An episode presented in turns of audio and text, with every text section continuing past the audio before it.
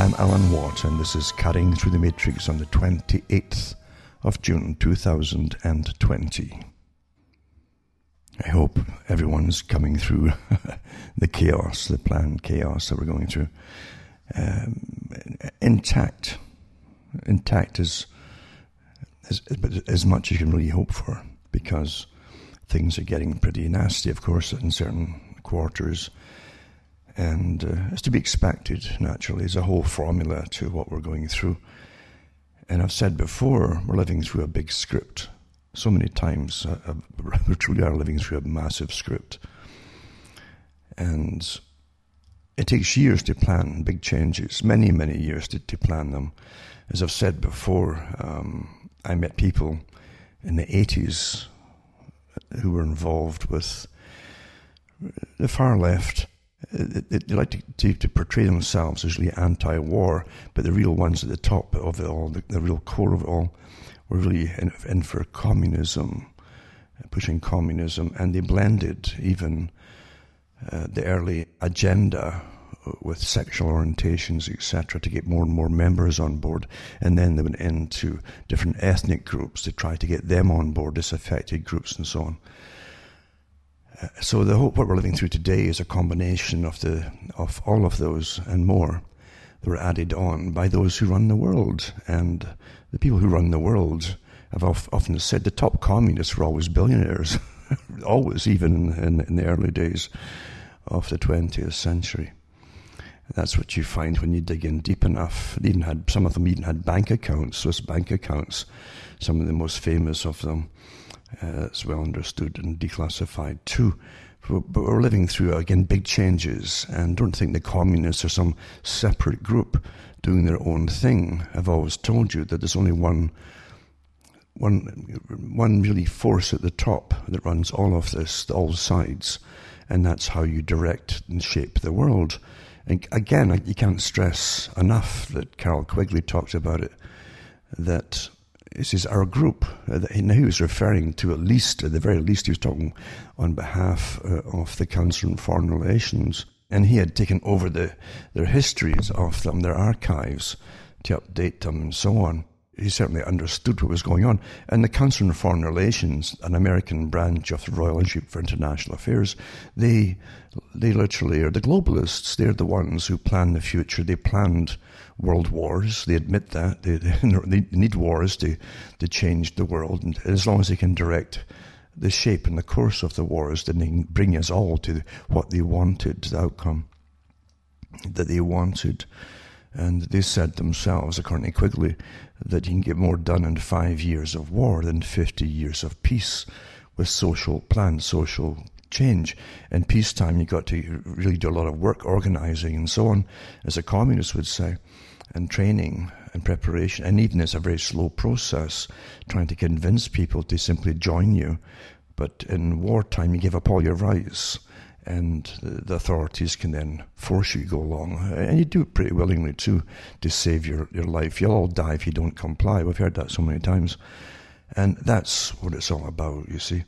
Uh, Quigley let so much out of the bag because he believed in the cause that the Council on Foreign Relations, Royal Institute for International Affairs was all about, and, and that their effect in history and changing the courses of history for at least a hundred years under different names, because they eventually settled on their last names, but they used different names in previous centuries. He said that, uh, that they had such a tremendous impact on history and, and shaping history that he thought it was time that the public understood it. He thought they'd applaud it, in fact. He certainly did himself. He was all for it. But uh, you've got to understand that nothing happens by itself. Uh, and I won't go over this, it's ad nauseum, basically repetition. But the fact is, they had their own private uh, collection of archives, of histories, of things that really, the real causes behind things. Uh, that's quite something, isn't it? All, we're all getting taught the naive, uh, accidental view of history. Things just happen by accident. meanwhile, the, the perpetrators and their offspring take over because often it's intergenerational, in fact, who get into these organizations. Uh, they're taught the real facts and what really happened in history. And it, we're going through it today. It's just astonishing to see, uh, again, the naive, authorized version for the public to believe in, which is meant to keep you as rather simple and compliant and, and not to blame anybody. Of course, that's what they want. And meanwhile, it coexists side by side with, albeit a, a dwindling uh, free speech on the internet of people who have got the arch- other archives of what's really been happening up until now. It's really astonishing, isn't it, to live through it and watch it happening in live time sometimes. When it isn't, when some people are getting murdered, but you're not allowed to say they're being murdered, and, and many newspapers just omit it altogether uh, it's a fascinating time to, to, to live through it and actually see it and experience it, knowing that when we get out of it, the system that then evolves or is pushed out of it will will have all this expunged. You know, uh, Uh, it'll be a, a, seamless people's revolution during a, a, coupled with a massive pandemic. They'll say and that's what helped bring the changes about. Uh, uh, both of these things are false because the pandemic was planned before year, years before, at least the whole course it would run. And of course, the revolution too was waiting for the spike to happen. I personally think it was all coordinated together. I said before too, uh, even with the China thing, with uh, China showing us um, clips of folk just dropping in the streets, supposedly and in a country that literally can censor everything in real time, they're really way ahead of, of some other places, some other countries. But they, they show you all that thing. Then they showed you the, the massive response that they had to it of going, uh, all the things they're going to bring in here, they did in China, January, February, March, and, and publicized it, uh, including their, their home to home inspections and so on door to door inspections and mandatory testing down to the apps, mandatory apps on their phones to get into stores, etc., to prove they were safe to get in, yada, yada, yada. The stuff all we are going to go through, that was all planned even before China got it, as you know. But facts don't matter. I've said that so many times that facts don't matter. And when there's big agendas in play.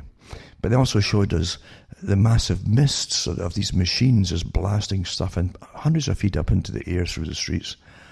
And uh, that was meant to terrify everyone in the West. And the, and the West sat and watched it. Oh, we're terrified, terrified. And then Fauci himself said, oh, I, early on, he said, I don't think it's anything really for the US to be worried about. Uh, chuckle, chuckle. And you find out that Fauci himself uh, was heavily involved in the Wuhan laboratory in the setting up of it with the COVID virus that was sent to them, authorized by him, and money given to. And this is incredible that this stuff that goes. I mean, and yet the guy's back on TV apparently, spouting now that the, the, the, riots are, are kind of dying down a bit and the protests are kind of dying down a bit. But uh, he, he's he's back on TV, you know, telling about your lockdown, or you back to social distance, this nonsense, this this delusion that's put out that we've all, we've all to follow, that six feet apart will stop the virus, even though it's a computer model that was invented in 2003 by a schoolgirl because her daddy worked for the military industrial complex, the, the name Glass, you know. And had nothing to do with reality. It never had been done before and and and yet they, they make this this new this computer generated thing a, a, law like like a, a, law from God. Because a computer technically is a, a front for the new God the scientific rationale. And so science says that therefore you can't get any more scientific the computer. That's what they tell you. I used to have a tape recorder. It could give you better answers than the computer. But that doesn't matter does it? Again facts don't matter you've all to behave in a very bizarre way as we go through the big, big revolution. It's just, it's amazing. And it's a political virus, isn't it? It, it can just switch, be switched off because you, you say, switch off now, virus. There's a, because we have a political protest to take place. And, and, and even the folk that had us all locked down joining the protest shoulder to shoulder, no six foot anything, and but that's okay then, you see, because they told the virus to, to go and, and halt for a little while, hibernate for a little while. And once it started died, but back again, here we go again. I said this would happen even in January and February. I said, you know, Here's how, how, how it will work. Because Fauci had said from the beginning, this will go all the way into to vaccinations uh, and, and vaccination passports because they, they had discussions on this way even in 2017 and before. The same group of people that we already know what they would do with with the big vaccine companies, etc. And right down to the names of who'd get the contracts. But again, facts don't matter, and, and these are facts; these are not speculations. You know. So, so, so here you have it. You know, it, we're, we're, watching. We're going through the stage play. Only we're we, we're like the Shakespearean plays, where Shakespeare and Stratford upon Avon, uh, the, the way the, the stage was shaped, we kind of go off into the audience at one point, and to an extent, the whole thing was to involve the audience in the play. It was very, very effective at the time. Well, we are the audience, and, but we're participants in the play at the same time. Very similar. It works awfully well, doesn't it? So Fauci said at the beginning that uh, eventually you would have immunity passports, and you'd have to have vaccinations before you're allowed out again into society and mix freely with in society or go to work. That hasn't changed. The tune hasn't changed at all. There was no consideration whatsoever at the beginning of natural immunity like you do get with viruses, but with everything basically. It was all decided that this vaccination program is imperative. Not just this vaccination, but every vaccination and every booster that they've got planned for you annually for the rest of your lives. I'm not kidding you. So this is an old agenda, but they, they brought it back in force this time. Uh, quite fascinating to actually live through it, isn't it? And, and I thought at the time too, well, maybe China is on board being a globalist society and the model state for the world, according to the CFR itself. Uh, then maybe uh, maybe they're on board with it, and it's the whole public have to be terrified of the planet. The whole, the whole population of the planet, should should be terrified of it all. Maybe that's the agenda. Are they all playing their part in it? Are they? I think we're going through an awful lot of theatre right now uh, with with top actors, you might say. That's what they call us all, mind you. If you're involved in anything to do with what happens in the world today, politically or or socially or whatever, you're an actor according to the United Nations. But the real actors are the ones at the top, who are front people. Really, the ones at the very very top. They're front people for this big global agenda, and it's so convoluted to most folks' minds that they can't follow it is deliberately obscure to them. And they used to be they've been trained since childhood to, to listen to the to the news. Their authorized news is somehow legitimate and, and above board and above question. Other, why would they lie to you? These private corporations, uh, many of them owned by the government uh, agencies that run spy systems, and so why would they lie to you? It's quite fascinating, isn't it? And uh, but they've trained people to be so naive, and when they see people come on it, they think everybody with a title uh, of professorship, or it happens to be or a doctor, this, that, the other, must be genuine, and they would never ever lie politically to, to bend or skew a thought or, or some real point of science. And that's how simple it really is. Fauci is completely politicized, and so is Birx as well. They've made their, their career bureaucrats, really and CEOs of some corporations too, some of them. But the uh, yeah, that's how it really is run, isn't it? And big agendas, and you, it's a global agenda. I keep mentioning, or I used to keep mentioning, the old television comedy series called MASH, with the intelligence officer called, uh, I think it was called Colonel Flagg. Colonel Flagg. I'll try and put up a link if it still works, to one of the MASH episodes where you'll you actually see Colonel Flagg, this kind of CIA operative, come into the camp and try to explain what he's there for. And every so often in the comedy, this this kind of pseudo comedy, it would have this this this guy who would burst in all clandestinely and so on, and be hiding, and he'd be, he'd be found by Hawkeye or somebody, one of the doctors, and and and this this major would say, "He didn't see me. I've, I've never been here." And then when they got they got him talking, of course, he would he would say what he was really there for. He was there to, to confuse the enemy by implementing this to that, to this to that, like a chess game. And before he got more than a minute into into the techniques of deception, everybody was completely bamboozled and lost because you couldn't, you just couldn't fathom the logic of it. But that's how it really does work.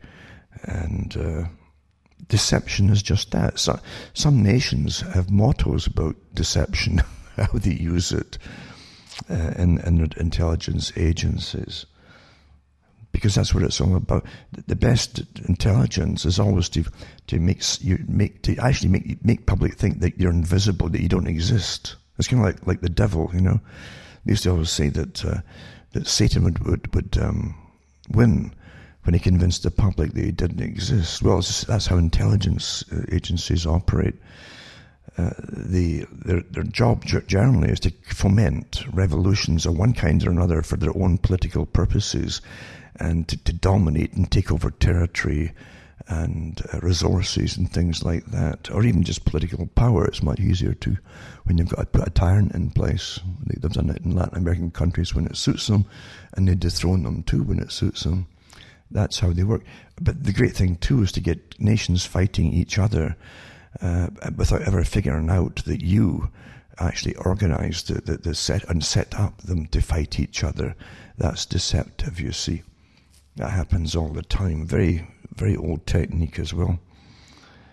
Britain used it, or London. I hate to say Britain because the British folk on it are, are just as out of it as everybody else down through time. London's a completely different kettle of fish. A very old system of money, power, and the techniques of power and acquisition of more wealth. That was always based in the city of London, going way, way, way back to do with commerce and uh, merchant bankers, mercantile bankers. Uh, they owned the merchandise, the trading routes, and so on, and they were also bankers to the crown and then eventually to the public that's how it operated. Very old technique, way before even Britain was Britain.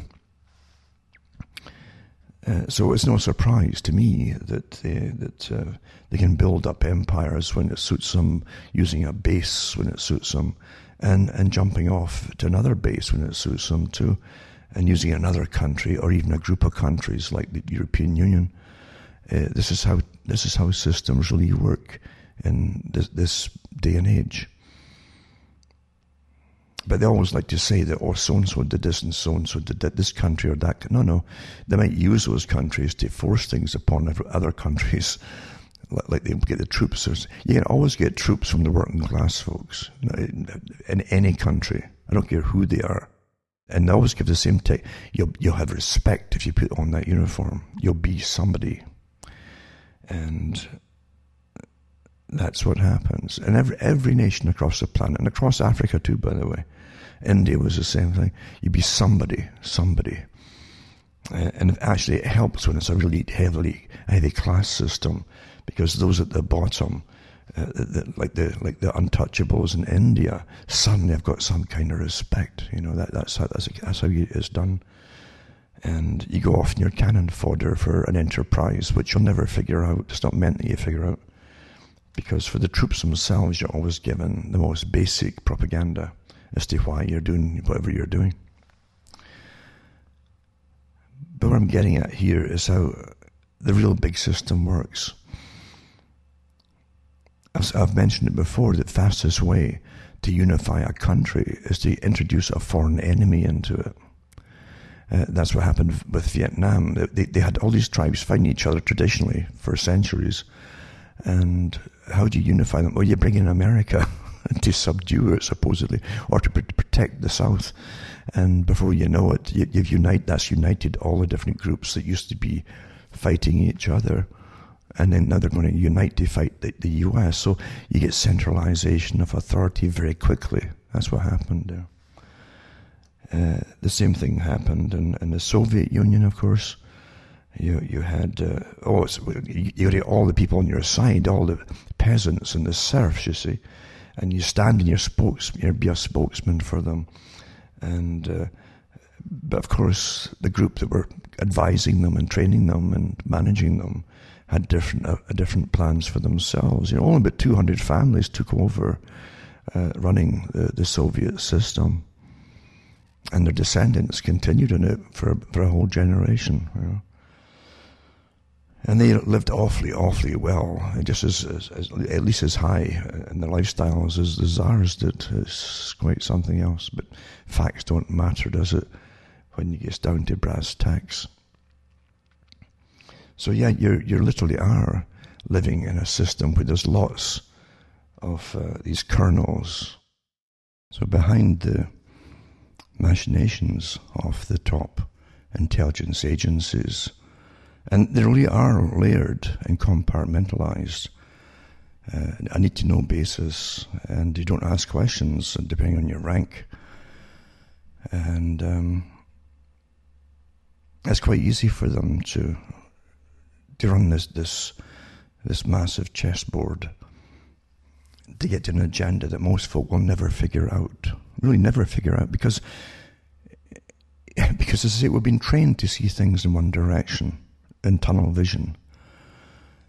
Uh, and and, it's, and that makes it much more easier for them to run rings around us without us either knowing or noticing or understanding why things are actually happening. Uh, that's what happens on a daily basis, basically nowadays it's so precise and um, and long term planning works awfully well when you've already worked out every and incrementally every possible stage of the implementation of parts of agendas. Just astonishing meticulous work goes into it all, including how the public will react and different segments will react in different ways. They're all worked out before they make a move on any particular part of an agenda. It's pretty well perfect. And I always think of David Rockefeller when it comes to revolutions. And his agenda was part of a, an ongoing revolution that got on long before he was born. And he talked about it, David Rockefeller talks about uh, the omelette. You know, he says there's like an omelette that the agenda itself that he was involved in, steeped in, in fact, his family too, were completely steeped in he, said it's, it's, like an omelette, and the, the, fallout, meaning the people who die and so on, like revolutions and all that, not just inside the US but elsewhere across the world, because he was involved in the CIA as well. But uh, uh, you have an idea, the CIA is also meant to to to to really bring America into the system that you that the Americans all paid for. They don't know they all paid for the present situation of the world.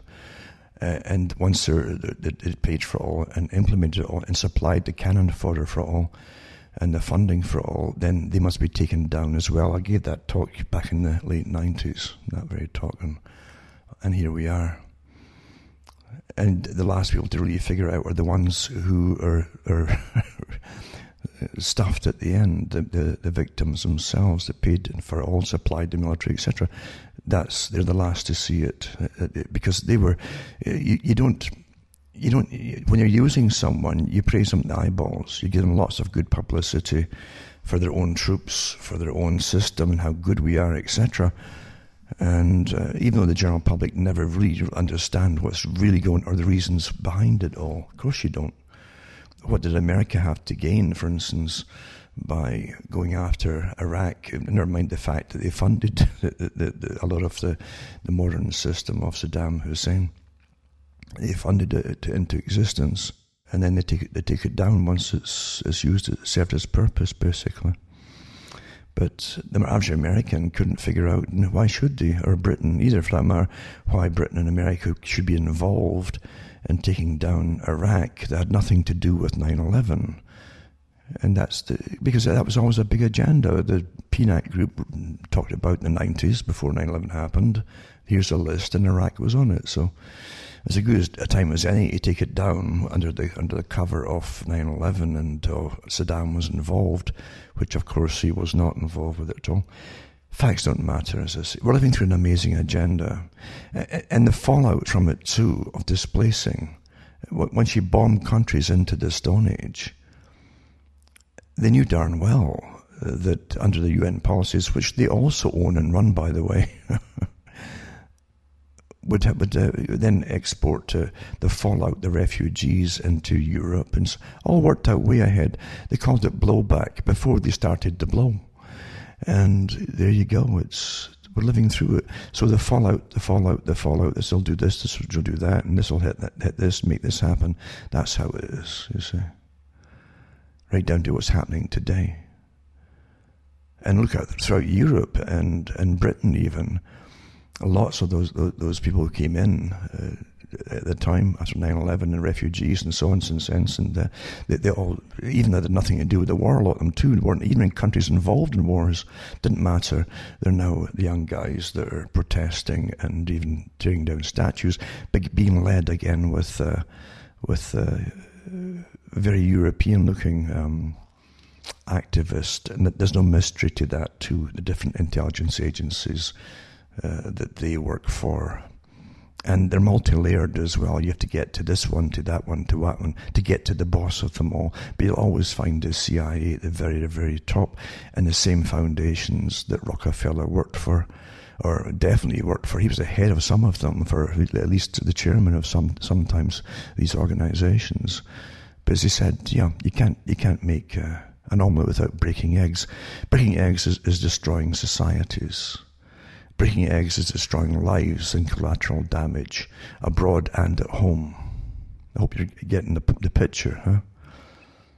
And it was such a cozy relationship with David Rockefeller, with uh, the intelligence agencies, because the intelligence agencies came out uh, from World War II, from the OSS, that was run by the same group in Britain, Royal Institute for International Affairs. In fact, the headquarters of it was based in their in their, their building, you know. And um, it never changed for a long, long time. In fact, that was their main headquarters. in the U.S., uh, their, their department for the OSS worked there as well during World War II. And even afterwards, uh, the U.S. side of it, with with its when it became the Council on Foreign Relations, his, his head was David Rockefeller, you know, and and often a lot of the, the different operations had on the go had to go through some kind of bookwork and requisitions for money uh, to get things on the go and working and to speed things up. They said some of them, I've read their memoirs, and so they used to go straight to David Rockefeller. He would come in and out of the of their um, their headquarters frequently, and they, they, would ask him for money for this project. He was completely inter- integrally involved in all. This great philanthropist, you see. Uh, with the big foundations that he owned, Rockefeller Foundation, that's still on the go today, uh, still running the show basically for for the U.S. and has already got the naturally got all the completely drafted agenda for coming out of COVID which will take the, the literally have no rights at all. You'll be a pincushion for vaccine companies, and you've got to have them be registered with all before you be allowed into this. This is where it's all supposed to go. CIA, CIA, CIA. Color revolutions, CIA. Huh? There you go. So I might touch on some of that tonight and you have to get in. It's, it's not conspiracy theory. It's only conspiracy theory to those who, who refuse to crack a book. And, and, and they don't crack the books from the mem. A lot of these guys who worked as agents, you know, uh, put so much in their memoirs, and it'd be declassified, classed as declassified stuff. Very few folk read that because it's kind of boring too, naturally, and folk aren't really involved in what happened in, in even the recent past, and that it, it, still it still seems old to them, even though it's maybe 1960s, 1970s, 1980. It seems old to them, but really that's nothing in history. And it's important to know that kind of stuff to get to find out where you where you got from there to the present day. All important. But most folks, I say, can't uh, and don't want to, to. They want to be told in a few sentences uh, what do you think? Like Brzezinski said. And unfortunately, it's here. And you do you do it, as I say, like like Quigley said, you know, five years of war versus 50 years of peace and indoctrination. So we're, here we are in our umpteen years of war, and then they brought in COVID with a complete lockdown, uh, along with a, what's meant to appear as a revolution inside the nation. And, uh, and it's all the appearances of that too is an organized, it's not just accepted revolution, it has been devised by this, the, the powers that really rule the US and the world. Not from the grassroots, but from the top. Absolutely, no doubt about it. Meant to be, and it won't have the effect of what those at the bottom thinking the running all uh, want. That they'll get a little a show of that for a little while, but you believe you me, what's to come into this system is going to have no no favoritism eventually at all. We're all going to suffer massively because of it. We know that. That's how things really work. When you have the, the, the ones at the top who are eugenicists, who own the world's wealth, who command nations to rise and fall according to the investments they can either pull out or even even bail out countries when it comes to that. But it comes with a tremendous cost. Uh, these are the characters who run everything, uh, who are all on board with this supposedly rev- supposed revolution. Uh, can't you figure this one out here? Huh? And there's nothing to figure out. When the WEF, the World Economic Forum, said that, they'd have to start uh, bypassing uh, the, the, usual democratic processes to get the job done for sustainability because the public were ignoring them. Well, here you go, bingo. How do you think they're doing it? And isn't it strange that this, what appears to be this this anti-fascist Black Lives Matter movement, etc., all well funded and well organized, and you can trace the funders, you can trace the organizers too, uh, and intelligence agents involved with them. But here they're pushing all that, and they're all involved with the same thing: population reduction. Uh, that that's that's pretty well in their plans actually, because you see, everyone's an enemy of nature, which is destroying the planet, and it's not good for sustainability. They're parroting the same stuff that ultra ultra elitists have been saying for years. And, and businesses should not open up unless they're sustainable and they're proven sustainable and they won't pollute. Hmm? Etc., etc. Here, yet the whole agenda's here, and folk think it's all to do with, with a spontaneous rebellion beginning in the States. There's nothing further from the truth. And the WEF are all uh, happy about what's happening. So multi-billionaires are happy about it. And the Club of Rome, the big think tank that works for, who came up with the idea of blaming humanity for climate change. It's all your fault, therefore let's implement sustainability. Because sustainability was a goal in the first place. How do you get the folk to give up all their rights while you're killing the planet? Oh, there you go. Here we are. It's, it's quite an agenda, really. But most folk can't figure it out because they're kept in the dark. If you keep tuning into television every day, you, I'm sorry to say you won't have a chance in hell. TV is not spontaneous. Anything you see in TV, even your newscast, is worked out by experts in advance, each you know for each day, how to put something across psychologists can get, can get brought in and, and, neuroscientists and behaviors and how to advise them to how to write a particular part of a script for a news recast and so on. That's how it's done. What to tell the public, what not to tell the public. There's more not to tell the public than tell them these days. Absolutely. Absolutely and you're you're you're seeing the fallout, to see the, the the broken shells of the omelette everywhere now, and a lot more to come. And as as you go into it, I'm telling you, and this is not to, to give fear mongering or cause fear mongering, uh, but, but, they're definitely going to manage it as they're managing it. But when it gets bad and even worse, if you listen to the media, they're going to, they're, which they're there to tell you to deny your own sensibilities and your own observations. That's their job to manage the chaos as we go through it, regardless of the fallout. They'll tell you that things are still just, you know, just just going along, and still folk protesting, and still this and still that, but and the COVID's bad, blah blah blah. But uh, they're not going to tell you any truth uh, on anything. They, they have formats for every particular instance that can happen of of terrorism. Even you don't get terrorists now. Internally, you, you get folk who are mentally ill that that is the standard agenda. That's what you'll always be told. You see, and uh, and you're supposed to accept it. Oh well, what could you do? Some people just go crazy all the time, and and that's it. You see. I say have a, a semi plausibility for the public to swallow. And that's where we are today. But things are going to get worse in a lot of directions. And before I get into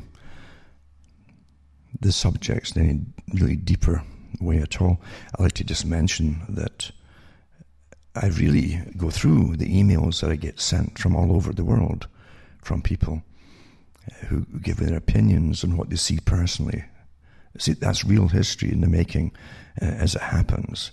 That's, that's the only way it can be real history, is what you see and experience yourself. Not what you'll read in 10, 20 years' time, but that when it's all been cleansed and filtered and authorized and so on.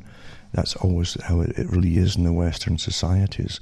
So you have to keep note of things, but it's good to, to share it of your own personal experiences. No one is little. There's no such thing as a little person in this world. We're all just equal, equally important, believe you me, when it comes to getting through this, this system that's insane at times and sharing what you're, not, you're noticing uh, and experiencing as we go through chaos, planned chaos. Um, and and putting your own thoughts to it because that's, as I say, that's what matters. Your own interpretation of your experiences and what you see. So keep sending uh, information to me because it truly does. It, it opens up a world. Uh, and that's how you can connect things when you see the same things happening across the planet but at the same time in sequence too. Different kind of incidents that'll happen across the world at the same time. That doesn't happen accidentally. Of course, it does in this organization. And I think it's important too for folks on mental health to, to share what they know because uh, I've said before the hardest thing in this world, the hardest thing, if you understand, you, have to, you don't have to know everything or understand everything, but understand enough of how the world is working uh, in a world where you're not meant to be able to think outside the box. You've been you've been kept in the dark, so so to speak. Been trained to stay in the dark, so to speak, and uh, you know, that's what uh, Bertrand Russell said too. He said education, according to Fichte, was meant to keep people dumb actually and make them dumber. That's that was the intention of it. He was all for that, of course, except for the elite class. He said that himself. Two kinds of of people eventually: the elite class and the rest of the public. And the elite class, uh, they said the differences would be like two different species of animal, basically. That's what he said in his own books, Lord Bertrand Russell again, another lord that, that, that played this strange left wing uh, agenda. Because left wing is the agenda, it's much more efficient because you can get folk can't argue with you under democratic rights. You just tell them what you what you're going to do, or else that's it. So, anyway, that, that's what we're living through today is a system, an amazing system, very long term, and much of it was was planned before you were born. Definitely, the conclusions uh, were all mapped out as to where they wanted to take the world, and we're, we're rushing through it right now. So yeah, just keep sending me your emails. Let me know how things are happening. I'll tell you something that's comical too. I've noticed this for years. I'd, I would do talks, and within about three days, I'd start to get emails coming back to me uh, with links to stories I should look up and look into. And, and these were the ones that I'd put out in the first place. it just happens, it still happens, yeah. And folk hear, because they'll hear other folk grabbing the stuff and repeating it, you see, and putting it up.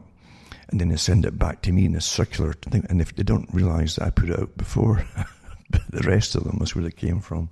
I don't mind that at all. At least it shows you the speed that things can get around and information can get around.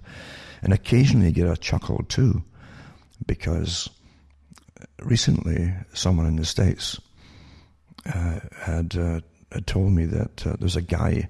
Uh, there, there, are, there are ways you can actually get shows, radio shows, on your phone. Apparently, you know, you, you can, as long as you get the phone, you can listen into it through your phone, even landlines if you can dial them up. Some of them, and you can hear shows. And a guy had been listening to to to shows, and he thought this guy was pretty good, you know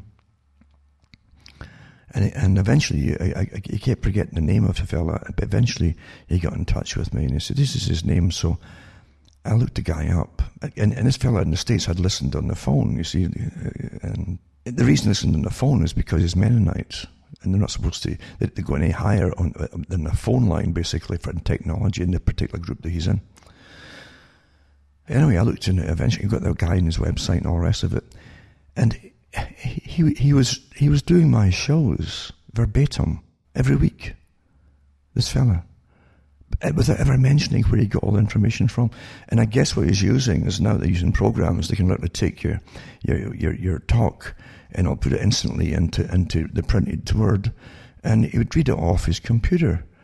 But it was verbatim of my shows, right down to when he said, I think last week, the week before, oh, it's going to take longer this week, probably four hours. This went to four hours each, each talk I did, verbatim, without ever mentioning where he got this stuff from. So I was getting a circular stuff of my own links coming back via his stuff by people who'd listened to it and sending it back to me. Quite amazing, isn't it?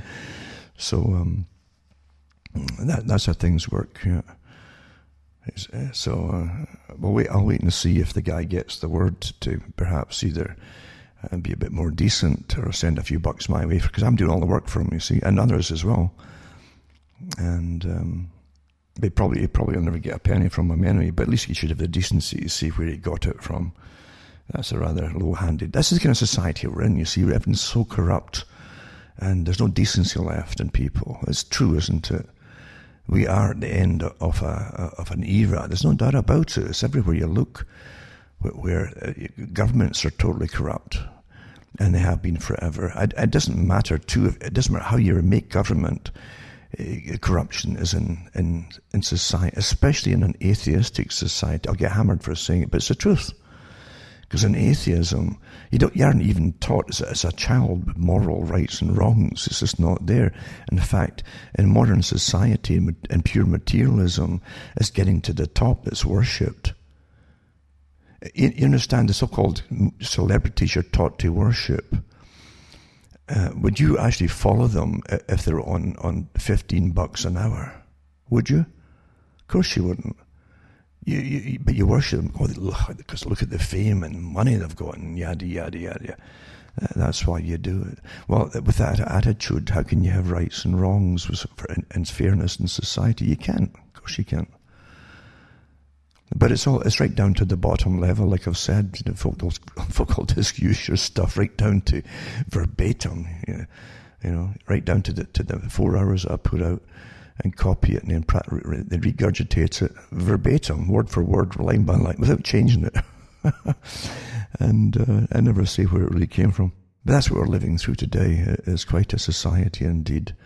And it wouldn't matter if you if you had ten revolutions, uh, because folk have it built into them now without without any restrictions that uh, you get to the top of your career or whatever it happens to be, just get to the top. There's no rights and wrongs, there's no moral codes, as I say. That's how it is. And so it will always be corrupt, unfortunately. It really, you know, it really will. And, and you know, the truth of this world, with this intelligence agencies running this show, uh, is that everything that's happening today was, was planned before you had the intelligence agencies to implement it all covertly. It's an old agenda and has willing fools. It knows exactly what to use, and, and, the, and the fringe element, the fringe element are the ones who got really radicalized. A lot of them are, are very disturbed, you know. And they, they said that well, we shall release the nihilists and the atheists, and Mazzini talked about it. And Mazzini, of course, was a protege of Albert Pike for World Revolution, and he was the head of the World Revolution Society, which became the Communist Party under Lenin eventually. And folk think that Masonry is just a, you know, just a philosophical uh, thing that helps men, like a self-help program, you know, where they can just share their problems and help each other out. They can certainly share their problems and help each other out to an extent but in the process, they forget the history of Freemasonry uh, which was always revolutionary. Of course it was. But their main enemy was, say, a, a Christian church. At least in the West, it was Christian church. And uh, and they they had no problem really in England because early on England had been taken over uh, from from its original Catholicism to the Church of England through Henry VIII. And so it was much easier uh, with, with the crown or the monarch being the head of uh, the Church of England uh, to, to, to, govern it, especially since, since the monarchs eventually all became Masons themselves. But then they used Freemasonry to go across the rest of Europe uh, to, to, to eliminate Catholic influence elsewhere. And it's well documented in certain history books. It's not speculation at all. Of course, it was done. And again, Trotsky himself, if you read his own books, like My Life, he tells you that uh, he really fell into Masonry big time when he had done his his um, mandatory, you know, part of your initiation into true communism uh, and it was to foment revolution and get put in prison for a little while where you met other revolutionaries, and that was like a badge of honor. Uh, interestingly, they've re uh, asserted, this, reintroduced the same kind of idea by giving folk who get put in from the protests uh, even some of the writers too, in prison or in jail for an overnight. They give them awards that they can wear, actually like little medals, etc. Very sad. There's nothing that happens that's brand new at all, is it? Anyway, Trotsky mentioned that um, he became a Freemason uh, while in prison. And eventually he started to write books, copious, you know, tomes really, on the, the wonders uh, of Freemasonry, which is so essential for bringing in the world socialistic system.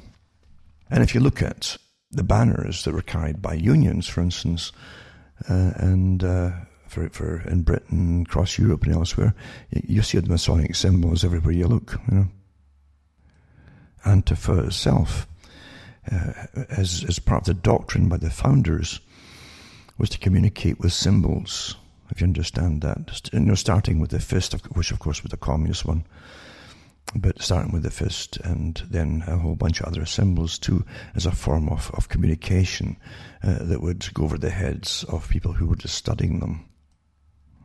So before I, as I say, go into this, this again, remember you can go into cuttingthroughthematrix.com website and help yourself to to the shows that are put up there. I hate calling them shows; they're not really shows; they're always talks. Uh, because a show is uh, smacks of entertainment, doesn't it? And I don't do entertainment these days.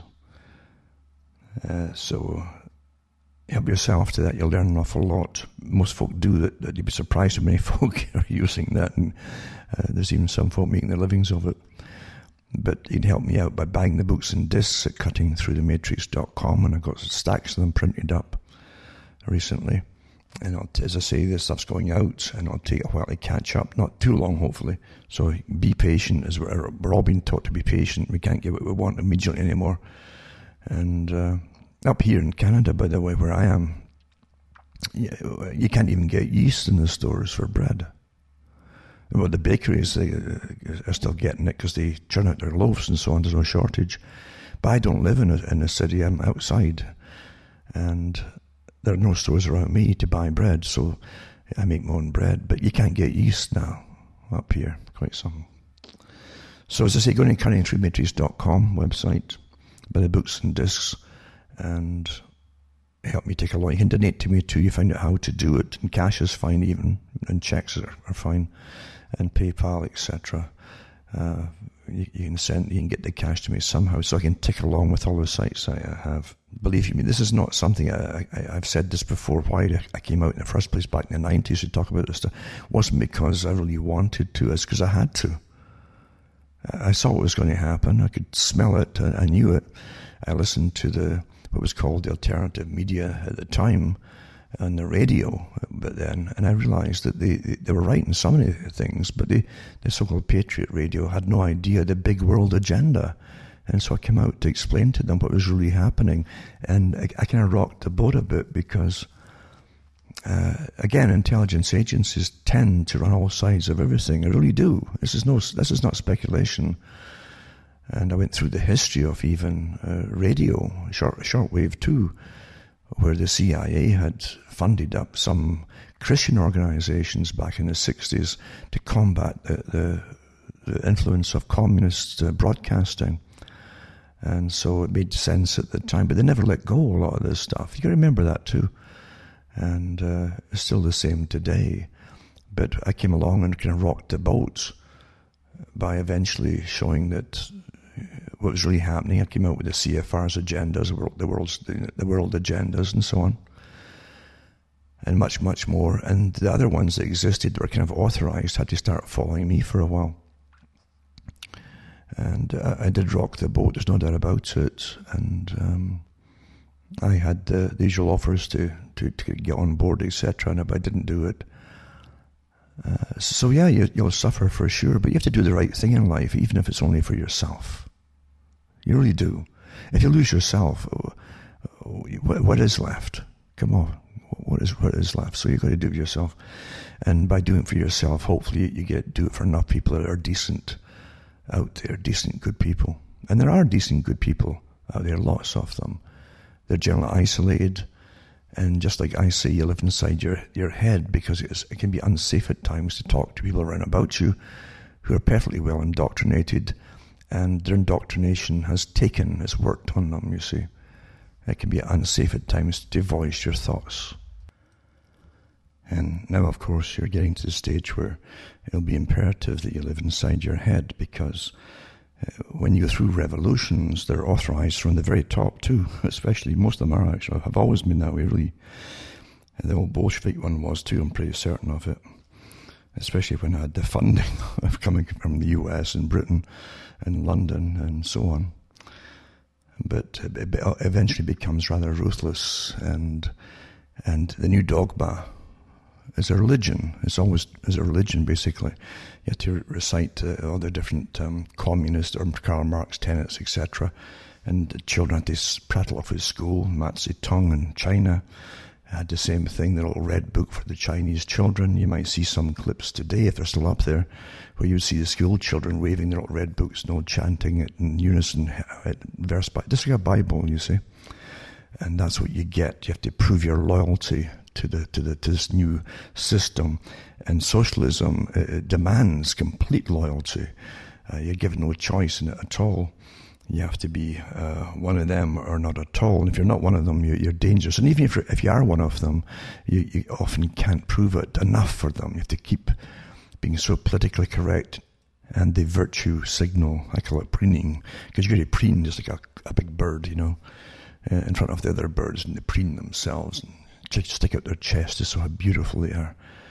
And that's what you see today. That's what you see with uh, all revolutions. The ones at the top want attention. They eventually fight each other for attention. But uh, as people pull out of it too, sometimes you find that if the slaughter, if it gets into a slaughter stage, which revolutions unfortunately often go into, especially when the governments are allowing it to happen, you know, so the people start to get really cocksure themselves. They really think they're they're the bosses. They really do, and they they can go rather nasty and berserk. But you'll find too that people uh, get fed up with it too. That, that say their, own kind of lockdowns as an example, you're in barricades or barricaded areas like they had in France in the past, you know, and their revolutions, and there a few of them, uh, or in the States at the moment, their autonomous areas, as folk get fed up with it and try to pull out, or the or the shootings in the side get worse, or, or whatever it happens to be. Um, they can turn on them. The, the ones who are more adamant and, and the leaders can turn them viciously for, for, as traitors, you see, for not going the whole way and suffering with the rest, etc. You got to suffer in these religions. That's part of it. And but you always suffer for the good of all, the greater good of what's to come. You see. And if old David Rockefeller was alive today, he'd be glorifying, glorying it, and he'd be absolutely bathing in what's happening today, because he and the CIA and the organization, uh, CFR, that he belonged to, and don't forget the CFR is also just like any other intelligence agency. Uh, it's, it's literally, uh, as I've said already, it's, it's compartmentalized. but the ones at the top have a better understanding of where the world's supposed to go. And they always get their, their own cash out way, way before any financial crashes or, or changes in regimes. And, and they're told where to put it, which is guaranteed to be okay. Because the ones at the top are the ones who are financing revolutions, etc. It always works out that way.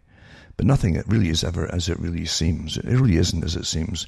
We've lived through years of them of them going through ideas of getting us to, to stop having children. They're quite open about it now. In fact, I've done lots of talks on that too. And it's not speculation. It's not paranoia. It's, it's not conspiracy theory. It's fact. Bill Gates himself is one of the a, a eugenicist, and uh, from a lineage of eugenicists, like many of them actually are who, who, whose parents and grandparents all knew each other too, because they all worked in the same organizations. But uh, it's quite amazing to see it continue and continue, and still with intention of bringing down populations. And folk always think, well, we're not breeding much, so they don't mean us. No, the West was the first ones that they tried all this stuff on. And Bertrand Russell talked about that years ago. But we do live in a, an amazing system. It, it, it, it's like a, it is a maze that's why it's amazing. It, there's so many different directions it goes off and dead ends, etc. Very well designed, of course, but if you designed it from the top, from above, you can see it's easy to find out what it's all about. Uh, the general public are not supposed to be able to think their way through certain things. And even what they want you to think through is, is they've got all kinds of diversions along the way to drag you here, there, and everywhere, and in all kinds of directions. There are dead ends, or until you give up, or, or else you, you sound crazy.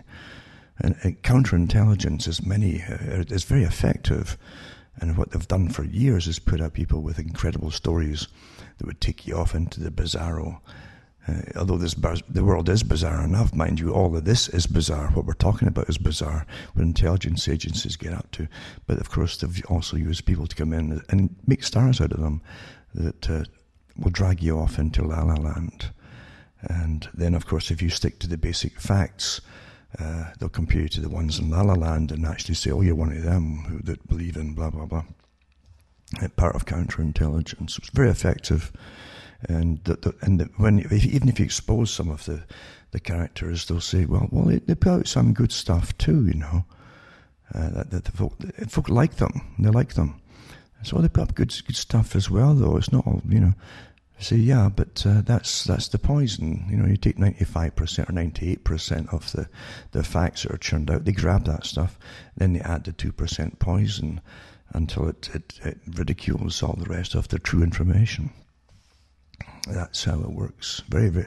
Do you really expect of such a powerful organization uh, that boasts, like the, like the Council on Foreign Relations, is one example. Don't forget, too, the same organization, organization that created them, created the, the Trilateral Commission. It's all one big club, you see, and many other specialized branches as well, including the think tanks that that then supposedly advise governments what to do in different kinds of policies, all kinds of policies, and social policies, and military policies, and so on. Uh, it's all one big club. They're all related, all these characters, to the same clubs. But that's how you run the world. You don't let things happen that's outside your control. That's the beauty of them, really, in a sense. It's macabre and, and it's sardonic as well, and uh, and rather evil, you might say. Uh, but when they, they, they, there's an old technique to why let things happen by itself? Why why would you let true revolution happen by itself by just ignoring it, ignoring it until it bursts out? Uh, well, what you do is you give, the, for instance, you give the working class their, their leaders as an example, and then you guide them and the, lead, the leader will apparently be very successful at times too in getting demands for some workers and all this. But that's the, that's the trick that they use. Uh, and they always win eventually because after a while they, they literally complete 100% own these these negotiators that talk on behalf of the workers and then you have the negotiations, right? Uh, and you have the dialogue of, of arguments of how much you give the workers, etc. And then, of course, you bring in Marxist policy into the unions, and it's taught openly uh, that this strange policy of, uh, okay, we're, we're, going to, we're going to have a completely different system. I'm chasing mosquitoes in my house here. Hold on. Now, the whole idea of this this revolution with, with its religion. Uh, well, a few basic tenets. We're all equal, except some are more equal than others. That's that's the Orwellian policy too. That's what you find right off the bat. Some are more equal than others, and that's what you've been told now. You know. And those who disclaim are going to have been persecuted in the past so much should, be ruling over the rest now as a form of punishment. That was also promoted through United Nations and these so-called healing uh, um, circles that they had in South Africa. I used to watch that. And you would see people who, and different tribes as well, and different factions within different segments, and tri- very tribal in Africa and very ancient anger, eh, hatreds for, for different things that happened in the past between the different groups, etc. Even families that were really big families were really, in a sense, tribes. But uh, you'd have these these uh, these talks, these circles, and and they'd argue out who had done injustices to whom, and what they would do about it, and and, and so on. And it never worked out very well at all. It really, really didn't because they tend to bring out the, the, the, the hurts of the past even more so uh, by airing them again and never coming to any agreement really. Uh, so, but they, they, never stop trying it. So you're seeing the same thing happening in the West as well, because it's the same uh, CIA type organization with the color rev- revolution that's managing this one inside the states. It's rather evident we, again, we, we float through society, we float through time, our own time in a little bubble in our existence for so many years on this planet. We float through. And most folk, again, are so concerned about just surviving uh, in their little bubble with however, however much they can get. If they're ambitious, they try to get a big bubble and be above all the rest of the little bubbles. And but a lot of folk just get by with maybe a family or themselves even, and try to have a little bit of security. They're not too ambitious, and they they're often very nice people because they're not ambitious. so ambitious, they don't want to dominate anything, but they have a hard time existing as well because everything that matters in life is outside your control. Uh, invisible people whom you, whom you never even know. You don't even know if they exist actually. but you'll never meet them for sure. Run economies. They run the, the value of your currency day to day uh, and how much your your currency is going to buy, how many tins of beans it'll buy this week uh, compared to last week, because it goes up and down, and you have no say in the matter at all. It's like magic, because it is magic. It's not based on any, any reality anymore. It's been completely commandeered by those at the top, and. Uh, but they go through their lives hearing little bits and bits and pieces about color revolution. It doesn't really make much much of an imprint in them. Because if the media doesn't tell you to really, really now stop now and think about this and make a big deal, then they won't. Because they do expect, like Brzezinski said, the media to do their reasoning for them. That's how bad it is now. That's what they, they came to expect it, and it has happened. And the media doesn't tell them to be. I can remember when they made a big deal with a, a prostitution ring in Africa. I can't remember it was Nigeria where it was but it was young girls that were getting really grabbed and put off as slaves somewhere else and sold off. Um, and we're all told to be so concerned about it, so concerned and so concerned about it. It was a mantra in the papers for a few weeks, maybe even months.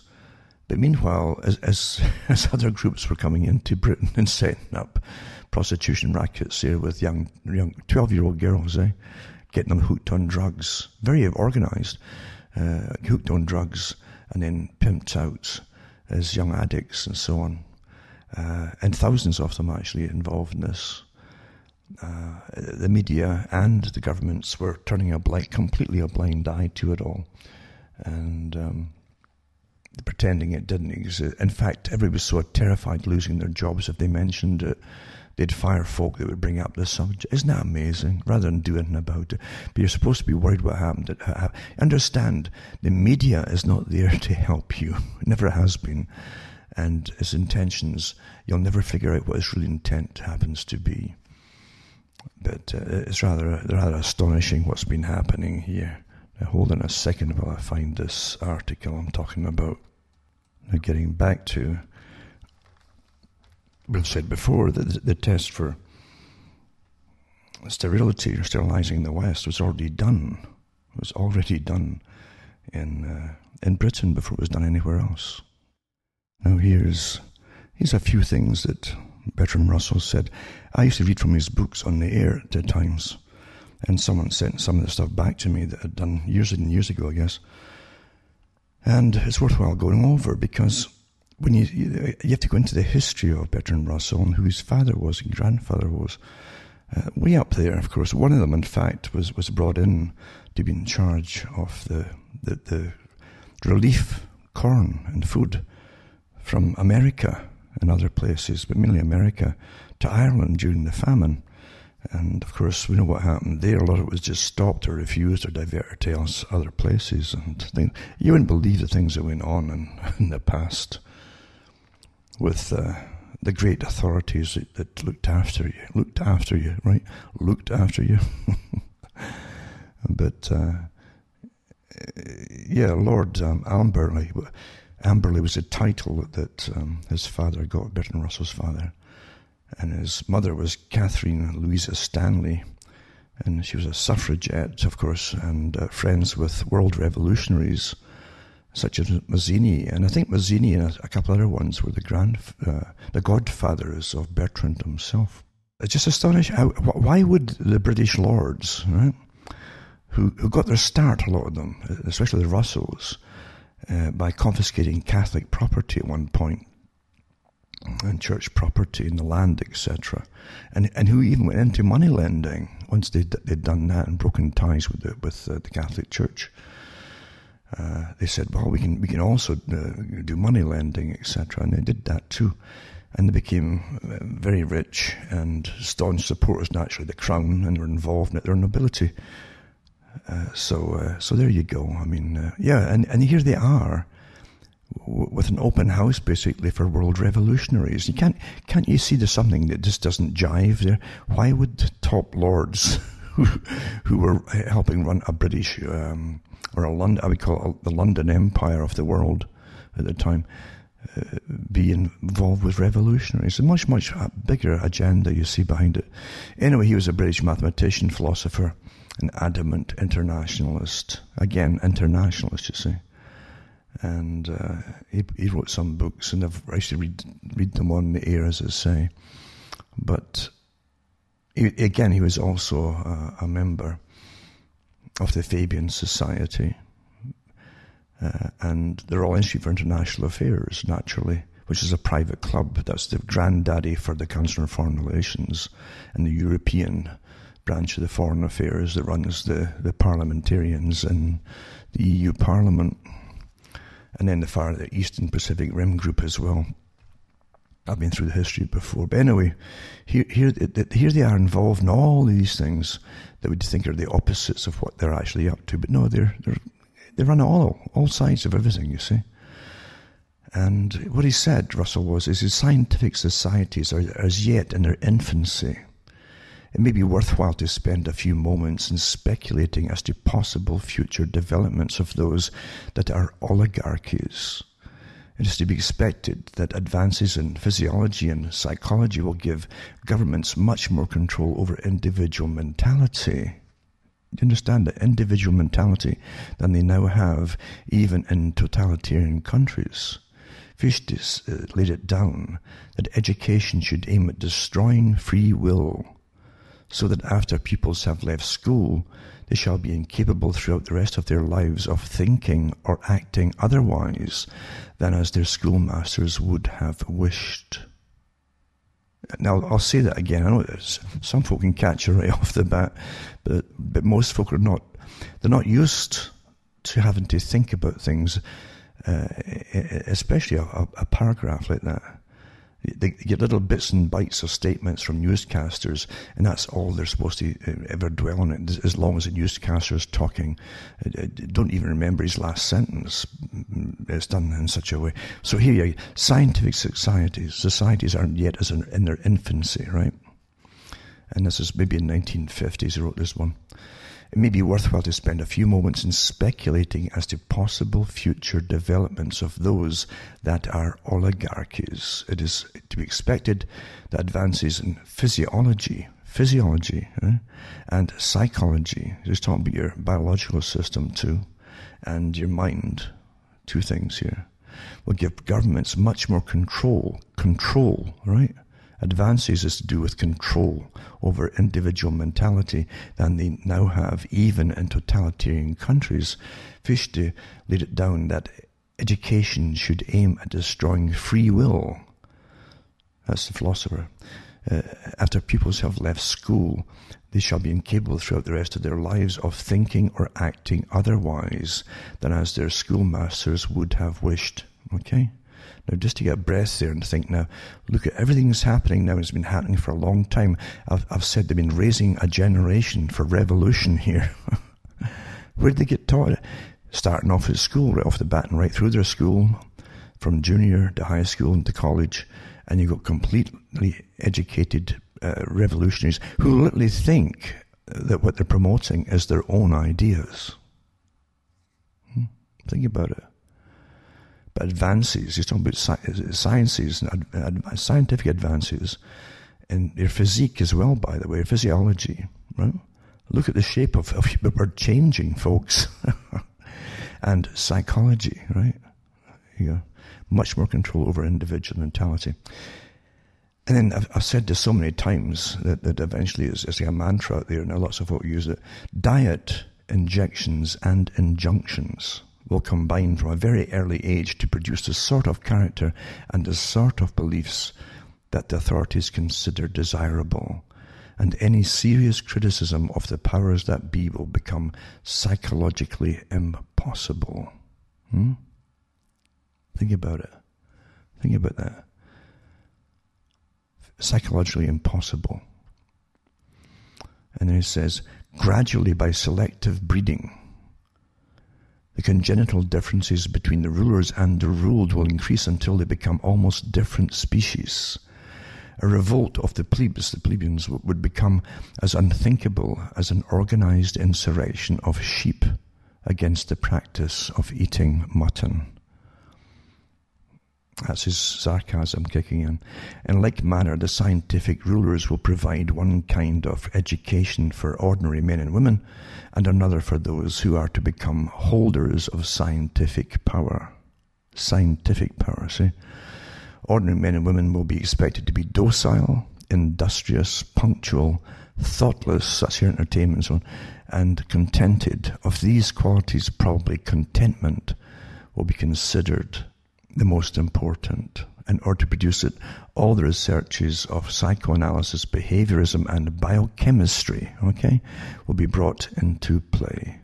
There you go. All the boys and girls will learn from an early age to be what is called cooperative. This is a new normal, you see, cooperative. It means no bullying, right? right? I mean, don't stand up. If someone punches you at school, don't fight back, you know, right? So you all be cooperative. That is to do exactly what everybody is doing, meaning everybody else is doing.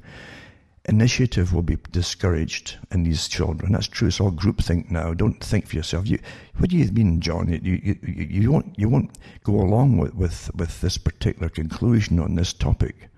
No, I don't. I don't really believe. Well, you're, you're shunned, you see, and the, the whole class is meant to shun you, etc. And um, so initiative will be discouraged in these children and insubordination without being punished will be scientifically trained out of them. Okay. Scientifically trained out of them. There you go. And that's what they've got now. Uh, there certainly is when, the, when especially the young boys for, for oh, many, many years now, 20, 30 years, 20 odd years, 25 years, maybe 30, have been given really amphetamines. To me, amphetamine speed which makes you hyper. Uh, they've been they've been getting that, giving that to and other drugs too, if they show that that they're that uh, that they're really leader have any leadership qualities at all, and they're intelligent enough to to to vocalize um, uh, their own opinions about certain topics that they're getting taught, etc. Uh, there are problems, or maybe even restless in school. Boys are not girls, at least they never used to be at school, and that's why they had to have the regular breaks. And as soon as you got out, uh, when you were young, but, but between five and twelve, as soon as you got out in these breaks, you'd run uh, like the wind. You would. You'd run all over the place and chase each other and get, get rid of that energy. That gave you the ability to, to sit for another one and a half, two hours in school till the next break. That's how it worked, folks. And that's why it was there. But now you're supposed to be quiet and docile and, and they drug you if you, if you fidget or whatever. And that was all intentional and nothing to do, and all these fake and, and new, new, um, diagnoses that came in, uh, were all literally that fake, run by the Psychiatric Association and drug industry with a much bigger agenda in mind, folks. Of course it was. So, you'd all learn from, all the boys and girls would learn from an early age to be what is called cooperative, to do exactly what everybody else is doing. Initiative will be discouraging these children, and insubordination without being punished will be scientifically trained out of them. Second, as regards population, if there is not to be a permanent and increasing shortage of food, is Malthusian, you see, agriculture must be conducted by methods which are not wasteful of soil. An increase of population must not over or outrun the increase in food production, rendered impossible by technical improvements. Okay? And uh, then he says, uh, to deal with this problem of, of too many folk, right? It will be necessary to find ways of preventing an increase in world population. If this is to be done otherwise than by wars, pestilences, and famines, it will demand a powerful international authority. Hmm? Powerful international authority? Hmm? And that's WEF prattling on about this too in the Club of Rome, and same thing, eh? We need a powerful international authority. And they've already said in the last meeting for the climate uh, change agenda, you know, the climate conference, they had conference of parties, like to call it. They said that uh, it's time now to, to go the next step and start demanding that we reduce the population like mandatorily. Like who can breed and who won't breed. That was an old agenda, but these are always you. The same agenda hasn't changed. That's why it's old and new always at the same time says this authority should deal out the world's food to various nations in proportion to their population at the time of the establishment of the authority. If any nation subsequently increases its population, it should not on that account receive any more food. The motive for not increasing population would therefore be very compelling. What method of preventing an increase might be preferred should be left to each state to decide. Now, let's say you are going to see mandatory and, and definitely promoted famine of some kind or another. That's part of what we're going through now. This isn't just a, a Black Lives Matter thing. This is also the COVID idea, the World Health Authority, um, the CDC in the States, all these different organizations that really are part of the intelligence agency and they're going to make it, uh, you're, you're going to see rationing. You will see rationing. So uh, they want a global organization. They'll be in charge of all the food of the planet. There you go. This is, and each state is, each country is interested. So, so yeah, so it's the same agenda written in the 1950s and became a part of the Agenda 21 for the 21st century and 2030, etc., etc. It's the same agenda, isn't it? Something, eh? He also said, Our members who are so important that for their sake we should patiently permit the state of affairs to come about, surely not what then can be we do. Apart from certain deep seated prejudices, the answer would be obvious. The nations which are presently increasing rapidly should be encouraged to adopt methods by which in the West the increase of population has been checked. So I'll say that again. Apart from certain deep-seated prejudices, the answer would be obvious. The nations which are presently increasing rapidly should be encouraged to adopt methods by which in the West the increase of population has been checked. Has been checked. See? In the West, the increase has been checked. Now, what do you think he meant by that? What's the biggest problem in the West? Infertility now. it's just quite something. So there you go. And educational propaganda with government help uh, could achieve this result in a generation with this indoctrination. There are, however, two powerful forces opposed to such a policy. One is religion. You have to always, the socialists always have to destroy religion because it, it makes you think, I've got rights from God, not from you. and so the other is, is nationalism He says, I think it is a duty of all who are capable of facing facts to realize and to proclaim that opposition to the spread of birth control, if successful, must inflict upon human of mankind the most appalling depth of misery and degradation, and that within another fifty years or so. So degradation within about fifty years or so, he says.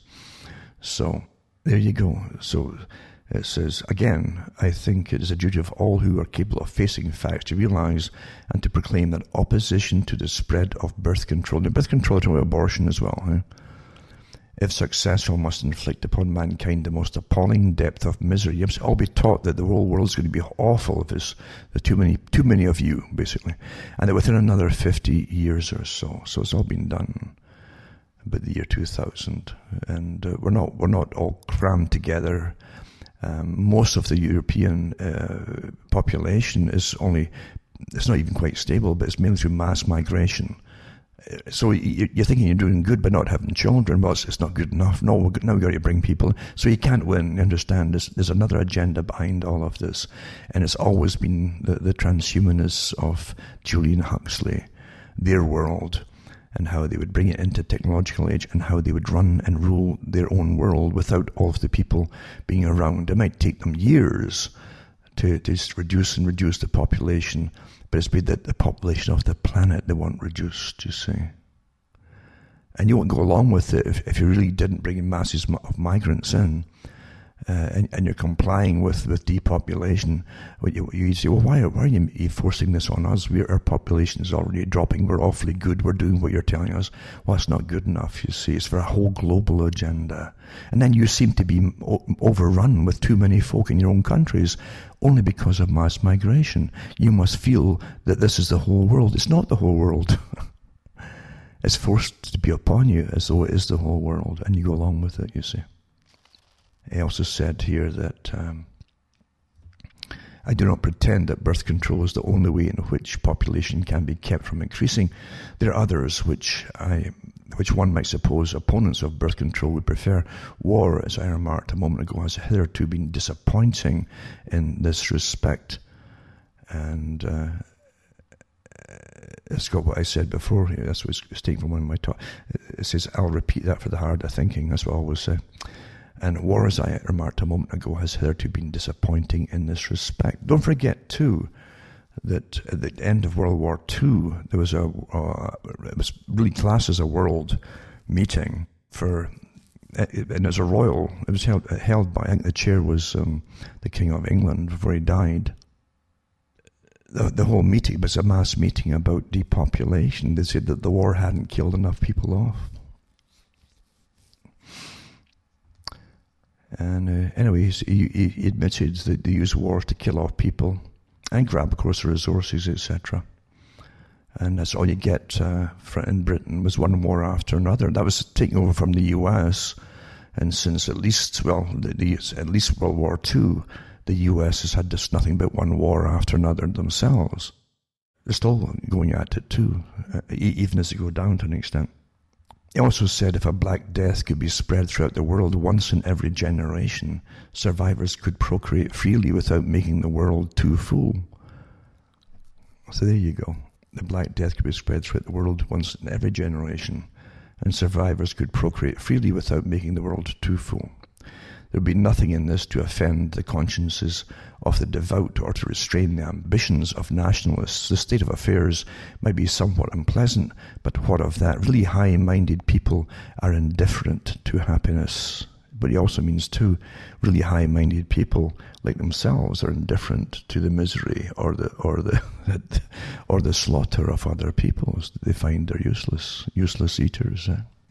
Think about it, folks so indifferent to other people's happiness, especially to other people's. He says, however, I'm wondering from the question of stability, which I might return or must return. There are three ways of securing society that shall be stable as regards population. The first is that of birth control, the second that of infanticide or really destructive wars, and the third that of general misery, except for a powerful minority. Well, I think they're using a combination of all of these right now, aren't they? Uh, it's rather obvious. So I'm, I'm, just going through this again because it's, it's time to do so, maybe.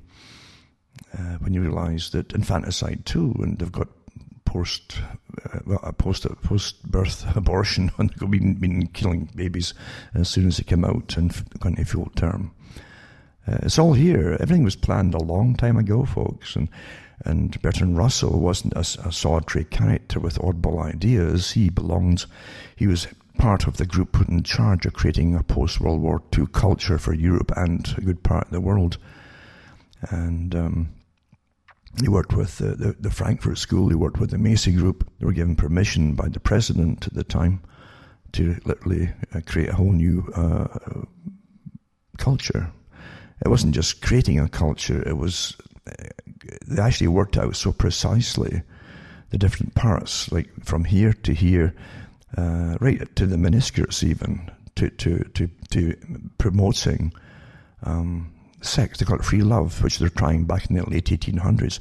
And then they tried it in the 1920s, roaring 20s in the miniskirt again in the Charleston dance. And then brought it back again in the 1960s, along with drugs and uh, pop music. And then it became rock and roll.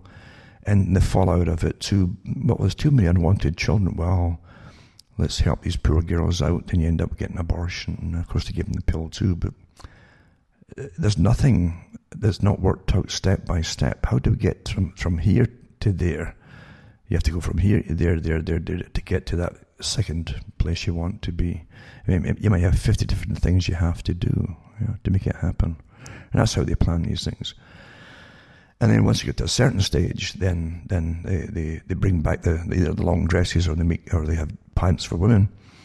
And then they then they alter um, even the attraction of sexes into let's what's wrong with this, what's wrong with that, until they, they change the whole idea of that. And marriage too, of course. So it's all planned that way long ago, and never for the reasons that you think. It's not so. What did you say? They're completely indifferent to folks' happiness, other people's happiness. It's not to make folk happy who you can marry or whatever. No, no, not at all. It's different agendas on the go, and we're we're living through a script, as I say literally worked out a long time ago. Long time ago. Hmm. Quite something. I want to touch on something too. It's an article that's quite good actually on why facts don't matter. It's kind of important. And um, this article here is because I've said it so many times, it's, it's good to folk are using the phrase now because I've, I've, said facts don't matter anymore. and I've done poems about it too, I think. And facts don't matter. Says, frustrated with COVID 19 restrictions on daily life, a friend said to me, I just want to know the truth. It's like that song, All I Want is the Truth. All I want. Was it, who's it, Lennon sung that or somebody sung that? Lennon's Day, All I Want is the Truth. Yeah. But this article is from I can't see the whole name of it, but it's, it's anyway, it's A I E R Financial, and it's quite a good. I have some good, good uh, little topics to pick on. So why facts don't matter to people, right? So yeah, frustrated with COVID 19 restrictions on daily life, a friend said to me, I just want to know the truth. Like many people, my exasperated friend and others I know are mesmerized and frightened by daily news reports on the number of COVID 19 cases. You can cite all the data you want, and it gives links to such as these from the US. It's good news all around, but you turn on television and get a different message. And it's so true. Uh, you'll see the, if you go into facts, you'll see that the COVID thing was plummeting, uh, even in April. Uh, and of course, but the media kept hyping it because they're told to. It's a big agenda. And Fauci would say one thing off the cuff, and, and then he would say a completely different thing on TV. So it says, but you turn on TV and you get a different message. People worry about sending their children to school this fall. Because now, now they're trying to say, oh, children might get this too now. I mean, it's amazing how they keep adding to it, eh? to, to, to, try to terrify folk to comply, especially aimed at mums, you know, because because mums will try to protect their children. And, uh, oh yeah, yeah, our children might be at risk now. Oh my goodness. Even though children aren't getting it pretty well at all. Doesn't matter. Again, facts don't matter. So some display authoritarian views as they execute politicians for destructive errors merely because they showed strong leadership. And it says, if you're wondering why so many people don't see the world the way you do, engage them in conversation. You find they're as well intentioned as you are, uh, but they're looking in a different direction. Beneath their opinions and fears, beliefs are shaping how they see the world. Because of different beliefs, your villains may be the heroes. They may look at the world of effects while you're looking at causes. They're hoping a better leader comes to power while you're considering how the presidency became so powerful and destructive. Until their beliefs change, they will never consider how politicians and experts with too much power turned a pandemic into catastrophe. As Einstein put it, whether you observe a thing or not depends on the theory which you use to, to, to, look at it, basically. It's a theory which decides what can be observed. The clear guidance politicians claim to dispense uh, the truth my friends want to learn uh, are not rooted in the principles of human flourishing. My friend is waiting for a government official to blow the all clear whistle. My friend doesn't want to believe experts are as fallible as he is. And that's true. They want to believe in experts. That's what, by the way, that's what also Russell said in the 50s. He says, we're training up the people to be unable to even comply with the basic thing for, for everyday living without the advice of an expert. He says eventually that they will be unable, unable to think for themselves. They'll need experts. And we're here now, eh? So back to this article. And he says, My friend doesn't want to believe experts are as fallible as he is, and the prevailing scientific consensus may be false. For me to explain to him why defining risk as an exercise in power would bring a blank stare of disbelief. And then he goes on to a book called Without You There Is No Us.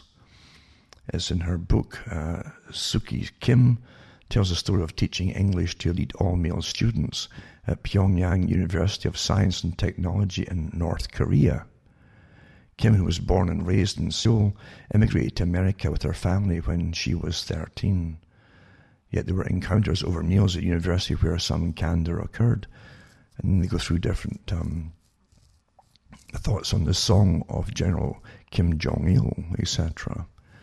And how, how literally uh, the students believed that he was brilliant, that this leader was brilliant, and everything that happened was it was all powerful. It was like a god, actually. You see, this is how they train you, and that's what uh, Suki Kim realized that that um, how they're all trained like uniformly, and they all believed uniformly. There's no individuality at all. Basically, that's what they're trying to say. And students did firmly believe lies such as North Korea is the most powerful and prosperous nation on the planet. Well, Bertrand Russell said the same thing again, didn't he? He he said that every country, every country will tell them to live in the best nation in the world, and every country will tell them they have the best healthcare system in the world, and yada yada. That's what he said, you know. So all, all governments do that part. You see, they consistently lie too about the basic facts of their daily lives. Kim writes, lying and secrecy were all they had ever known. She asks, in a country where the government invents its own truth how could they be expected to do otherwise? Now, that's a, good little statement. A country where the government invents its own truth. We're, we're living in a in a in a truth fluid culture now, right?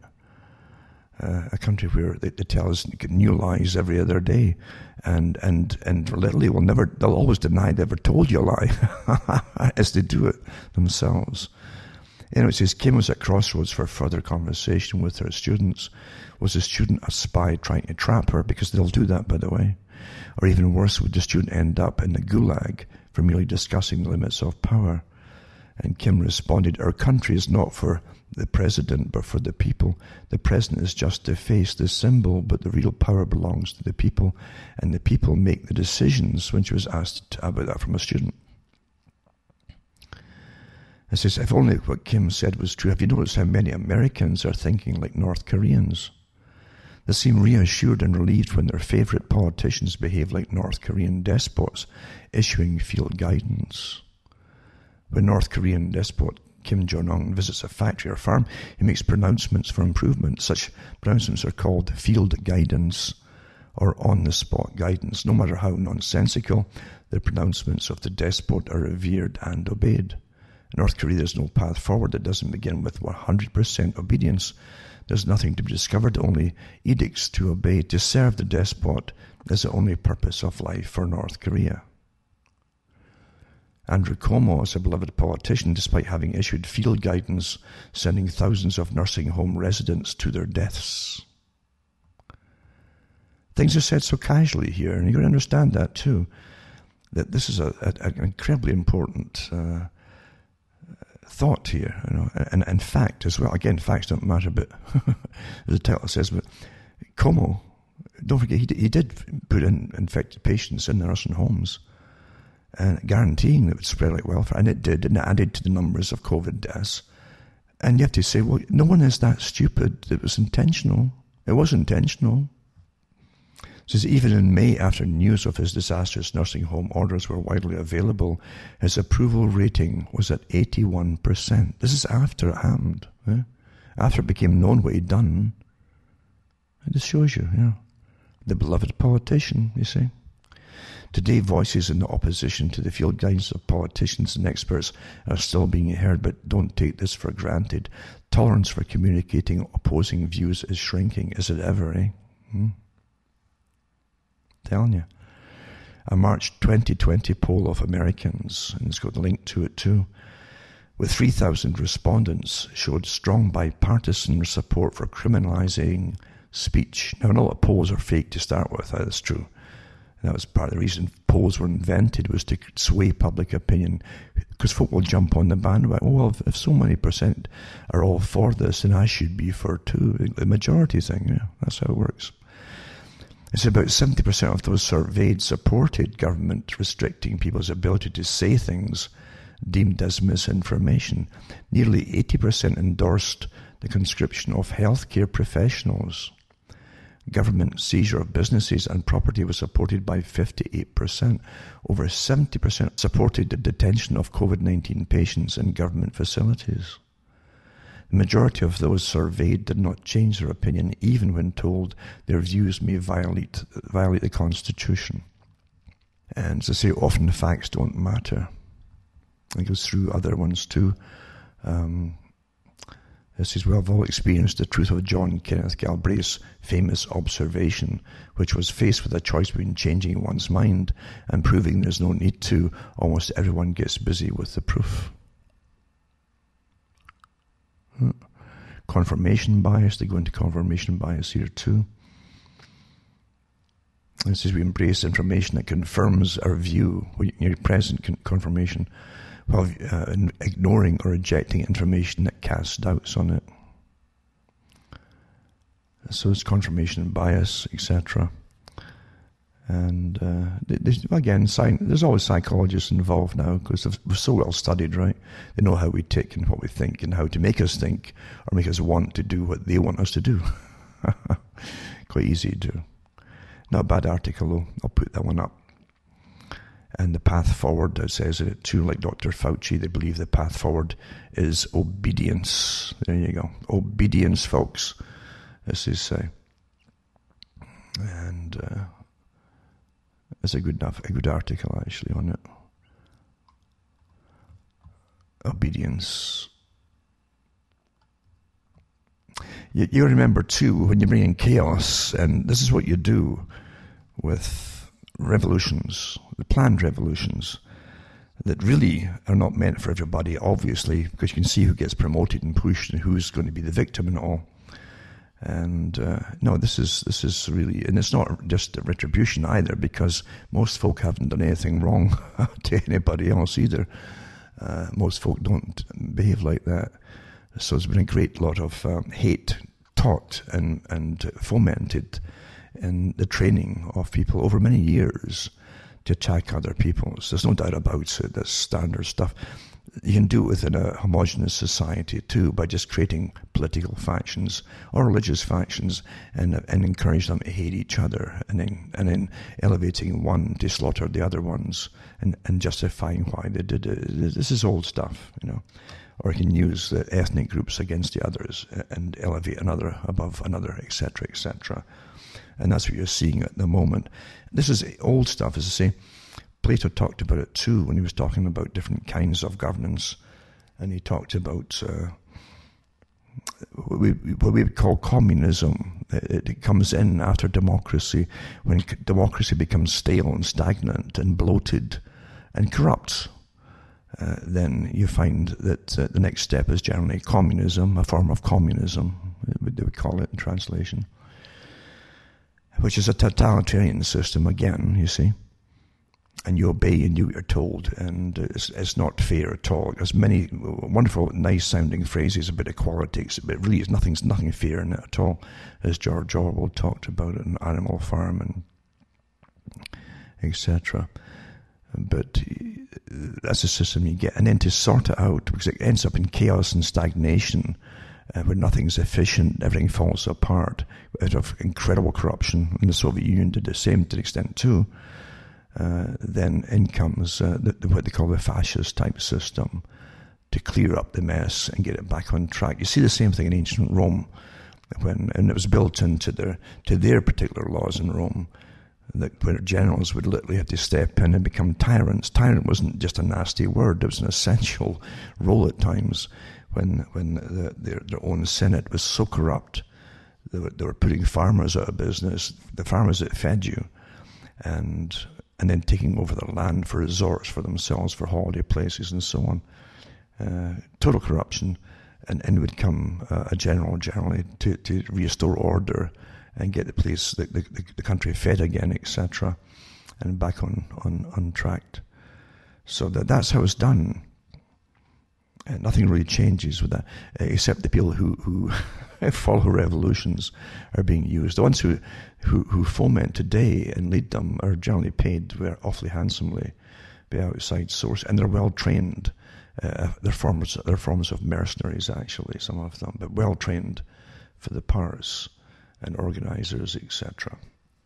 So there you go on that part there too. Now, this article here is to uh, it's quite a good article about, and it's from it's from Global Research. I, I know that Global Research really is run by kind of higher Marxism too, but they've done awfully good uh, articles. Put you got to hand it to them for putting out articles and and being fair in some sense too and, and it's maybe surprising to many that's coming out from this source, but they, they've got into colour revolutions in pretty good depth in the past.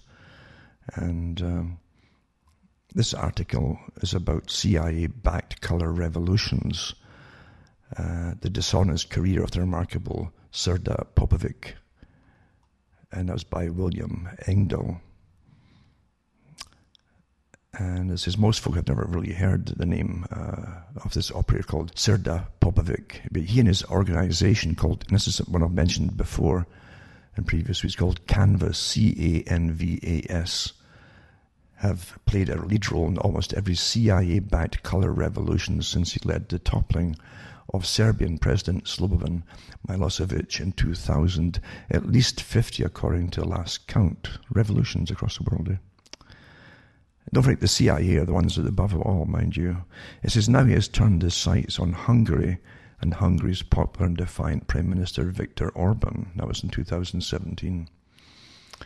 And in September the 8th, a professional regime change specialist, Srdja Popovic, came to Budapest and joined with the anti-Orban opposition groups in front of the Hungarian parliament, it's clear that Popovic was not in town to promote his Hungarian book on non-violent regime change, that's what they called it, but rather to get uh, to give aid to anti-Orban parties before Hungarian elections in the spring of 2018. And this is because of the manufactured aura of hip doer of good deeds surrounding the personality of Srdja Popovic.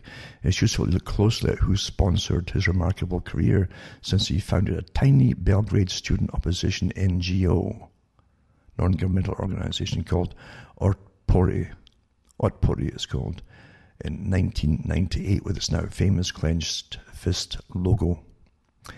The career of Sirda, his career uh, of Srdja Popovic, from 2000 till today suggests a remarkable dishonest manipulator in the service of foreign intelligence agencies and governments, despite his vehement claims otherwise.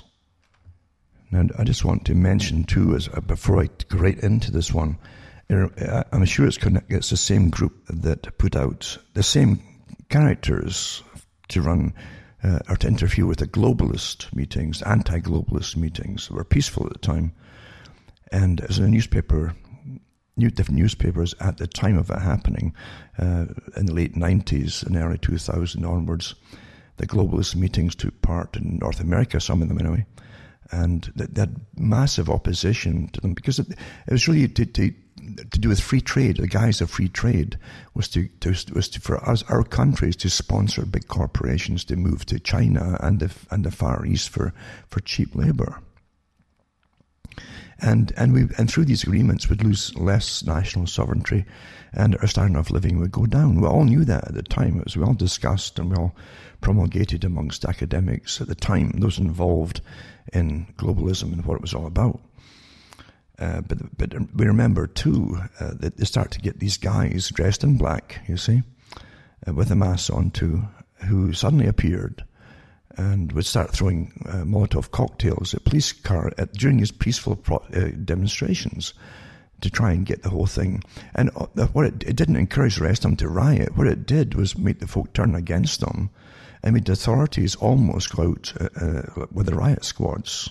Which it seems is what they wanted to happen, but some of the newspapers put articles out eventually tracing it back to one of these uh, these nations. You see, and and they found a, a training center for particular radicals who would go into countries and overthrow them.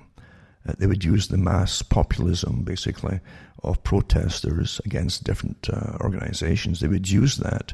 They would jump, just like the Bolshevik revolution technique, uh, they would jump, piggyback on their back and then try and guide them into mass rioting.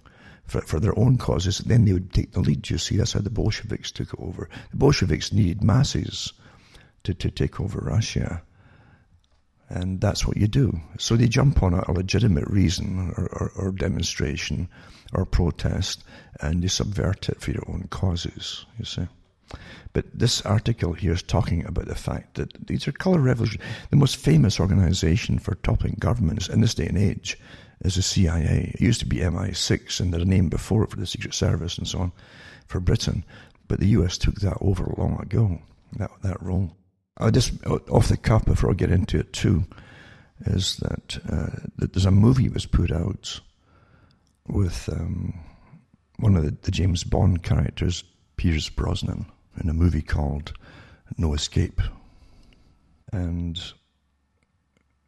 I don't know when it was done, but I don't know if it was supposed to be uh, in Thailand or where it was, but it was it was some over that area bordering Vietnam, and it's about it's about really a, a, a nation or, or, a country or even an island where an American corporation or British corporation, American British, had literally gone into the just like the just like the, that um, character who talked about. I was an economic hitman. It's that kind of technique, and uh, that agents in the country that would encourage the politicians and buy them off and so on. So give them little loans to get water distribution and systems set up and things like that, and energy. Uh, and knowing they couldn't repay them because it makes sure things would happen that would detract from the payments by causing disasters or whatever happened to be. And then they would take over the island and have the whole island in debt until they, they owned the resources of the island or, or the country. And that's what the movie's about. And Pierce Brosnan was one of the, the agents. It's quite interesting how he explained it hurriedly to a guy who had no idea. he was he and his family got caught in this this revolution without nothing to do with them, and uh, he says, you know, we, we started all this. We wanted their, resources and so on, and this is how we did it. We got them into debt, and we helped them out by encouraging them to set up systems of energy and resources and and air and water uh, systems, and and we'd we'd end up owning it all, and then we they, they, couldn't pay it, so uh, the interest on it, so then we'd take over the country, and that's literally what that's the old system. But it was quite, it's quite a good movie actually, in that kind of respect, to show you how it's done, and why folk get awfully fed up and uh, take up arms to kick the foreigners out. that's how it happens. But that's where we are with these colour revolutions. They're not just spontaneous. The folk who follow anything are the useful idiots to call them. I, I, I hate to say it, and you might have you think you've got you've got high-minded philosophical ideas and moral ideas, but you're all being used. And you won't know that to, to maybe a, a, year, two, or a few years down the road. But the way things are going with this thing, with the slowdown, with the COVID thing, it, it works perfectly well with, with revolution um, and, and into total austerity and rationing uh, and and lockdowns, permanent lockdowns under this socialist system as they bring it in. Um, I've noticed that uh, some countries already are locking you down with a passport. That your your your passport it isn't just your not vaccinations; it's your complete passport to even for your, your own community, and you won't be allowed outside your community. They've already tried that in some of the far eastern areas. This is this is all marked, planned out long before this all happened, folks. You know. So this goes in again. This article back to it. How, how Popovic first gave international notice as the founder of the Belgrade student political activist organization Otpor, which means resistance in Serbian. And then it says it was soon to change uh, the student grievances. He and other Otpor founders then trained were trained in the methods of U.S. regime change specialist Gene Sharp, who's founder of the Albert Einstein Institute. Awfully important organization, is. Albert Einstein Institute in Cambridge, Massachusetts, and by U.S. State Department soft coup specialists such as Belgrade Ambassador Richard Miles and other trained U.S. intelligence operatives, including election specialists and public relations image makers. You're starting to get a picture here how it works. Uh, guiding uh, Otpor's uh, Milosevic uh, ouster operation, U.S. Ambassador to, to, Serbia Richard Miles was a specialist in regime change, the CIA, right? far more so than in classical diplomacy. He orchestrated the CIA coup in Azerbaijan uh, that brought uh, Aliyev to power in 1993 before arriving in Belgrade, and after that he went on to orchestrate the CIA coup in Georgia that brought U.S. asset uh, Michael uh, Saakashvili to power. The U.S. Agency for International Development, that's the big one who spreads the funding. USAID, widely known as a CIA front, had channeled the Serb Otpor millions of dollars in funds through commercial contractors and through the U.S. government financed NGOs. The National Endowment for Democracy, NED, NED, this, this, this is all part, these are all branches and specialized branches in this cluster of the CIA, the National Democratic Institute, and the International Republican Institute. The Open Society Institute of George Soros was also funneling money into Popovic's Otpor for the toppling of Milosevic. Uh, as have yet to find a CIA and US State Department regime change or color revolution in which the democracy building foundations of Soros were not a kind of harmony with the Washington State Department and CIA agenda. And isn't that the truth, eh? So they all work together, right? U.S. Agency for International Development, USAID. Uh, some people have been in touch with me who worked for it, by the way. and uh, that's how they get into the CIA on some of them. It's almost like a, an apprenticeship uh, in, into one of these organizations, but USAID's a, a well known one they pick up the, the process of, of helping them across the world, helping people, and they start to catch on how the, it works through funding and, and then manipulation of the funds into um, demanding money back or demanding policy changes within the countries in, in exchange for aid, etc., etc., until you change the whole culture, maybe, etc., and the system. So, USAID, well known as a CIA front, Charles de Serb, Otpor millions of dollars, millions of dollars, right, in funds through commercial contractors and through the U.S. government finance. Remember that one? It was, it was supposedly blown up in uh, north of Syria, an American contractor, and then they blamed uh, the Iranian troops that were working with the Syrian government and so they so they eventually killed a, a, a general, uh, uh, an Iranian general in retribution. Remember that? Well, get back, think about it. See, the, the guy that they killed supposedly that this general, this, which they claimed, I doubt the general was behind it. It was a sporadic thing with the contractor in North uh, in, in, Syria who was working for the U.S. government. It's CIA we're talking about here again.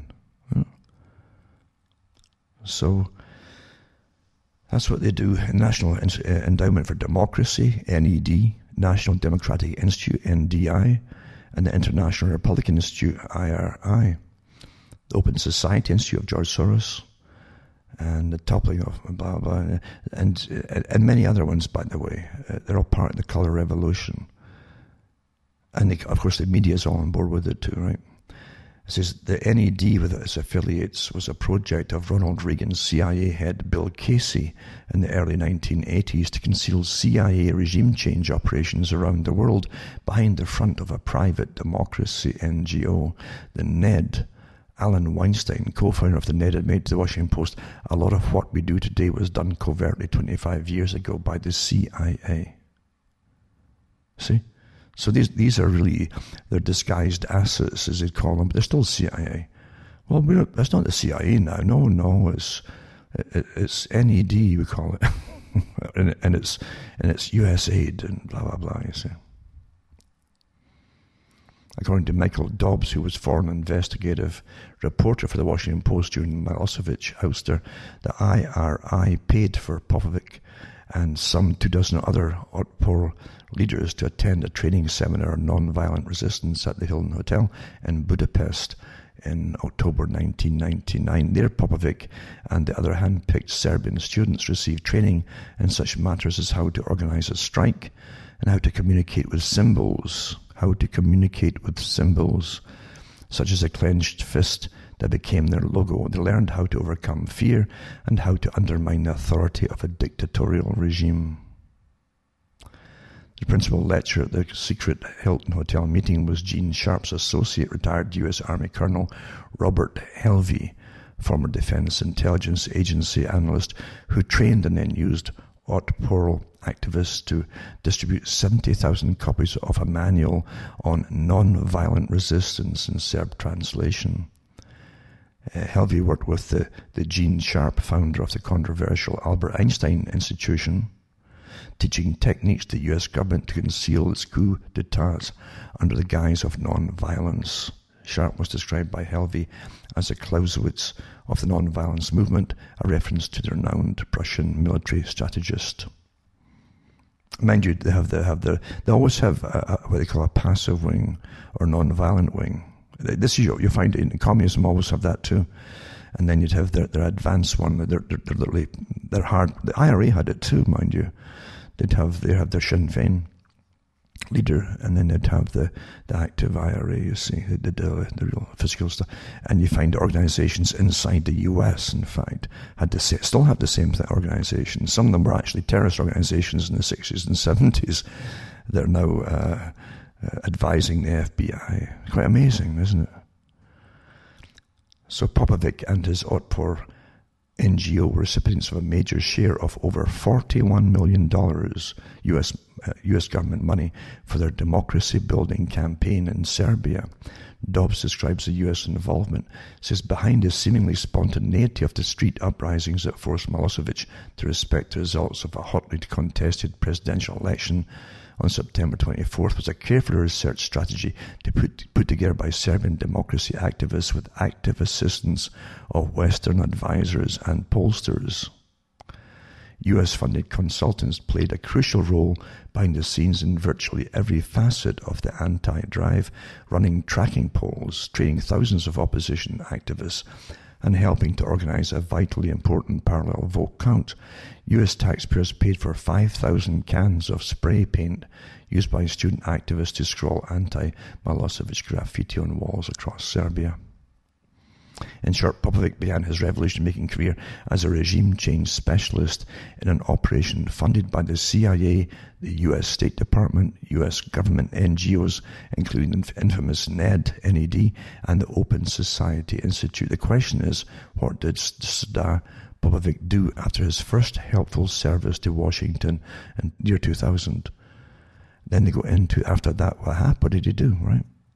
After getting rid of Milosevic for, his, for the US, Popovic created a new organization called Canvas. He decided to globalize his business model that worked so well in Belgrade in 2000 to make himself an international go-to person for making US State Department fake democracy regime change.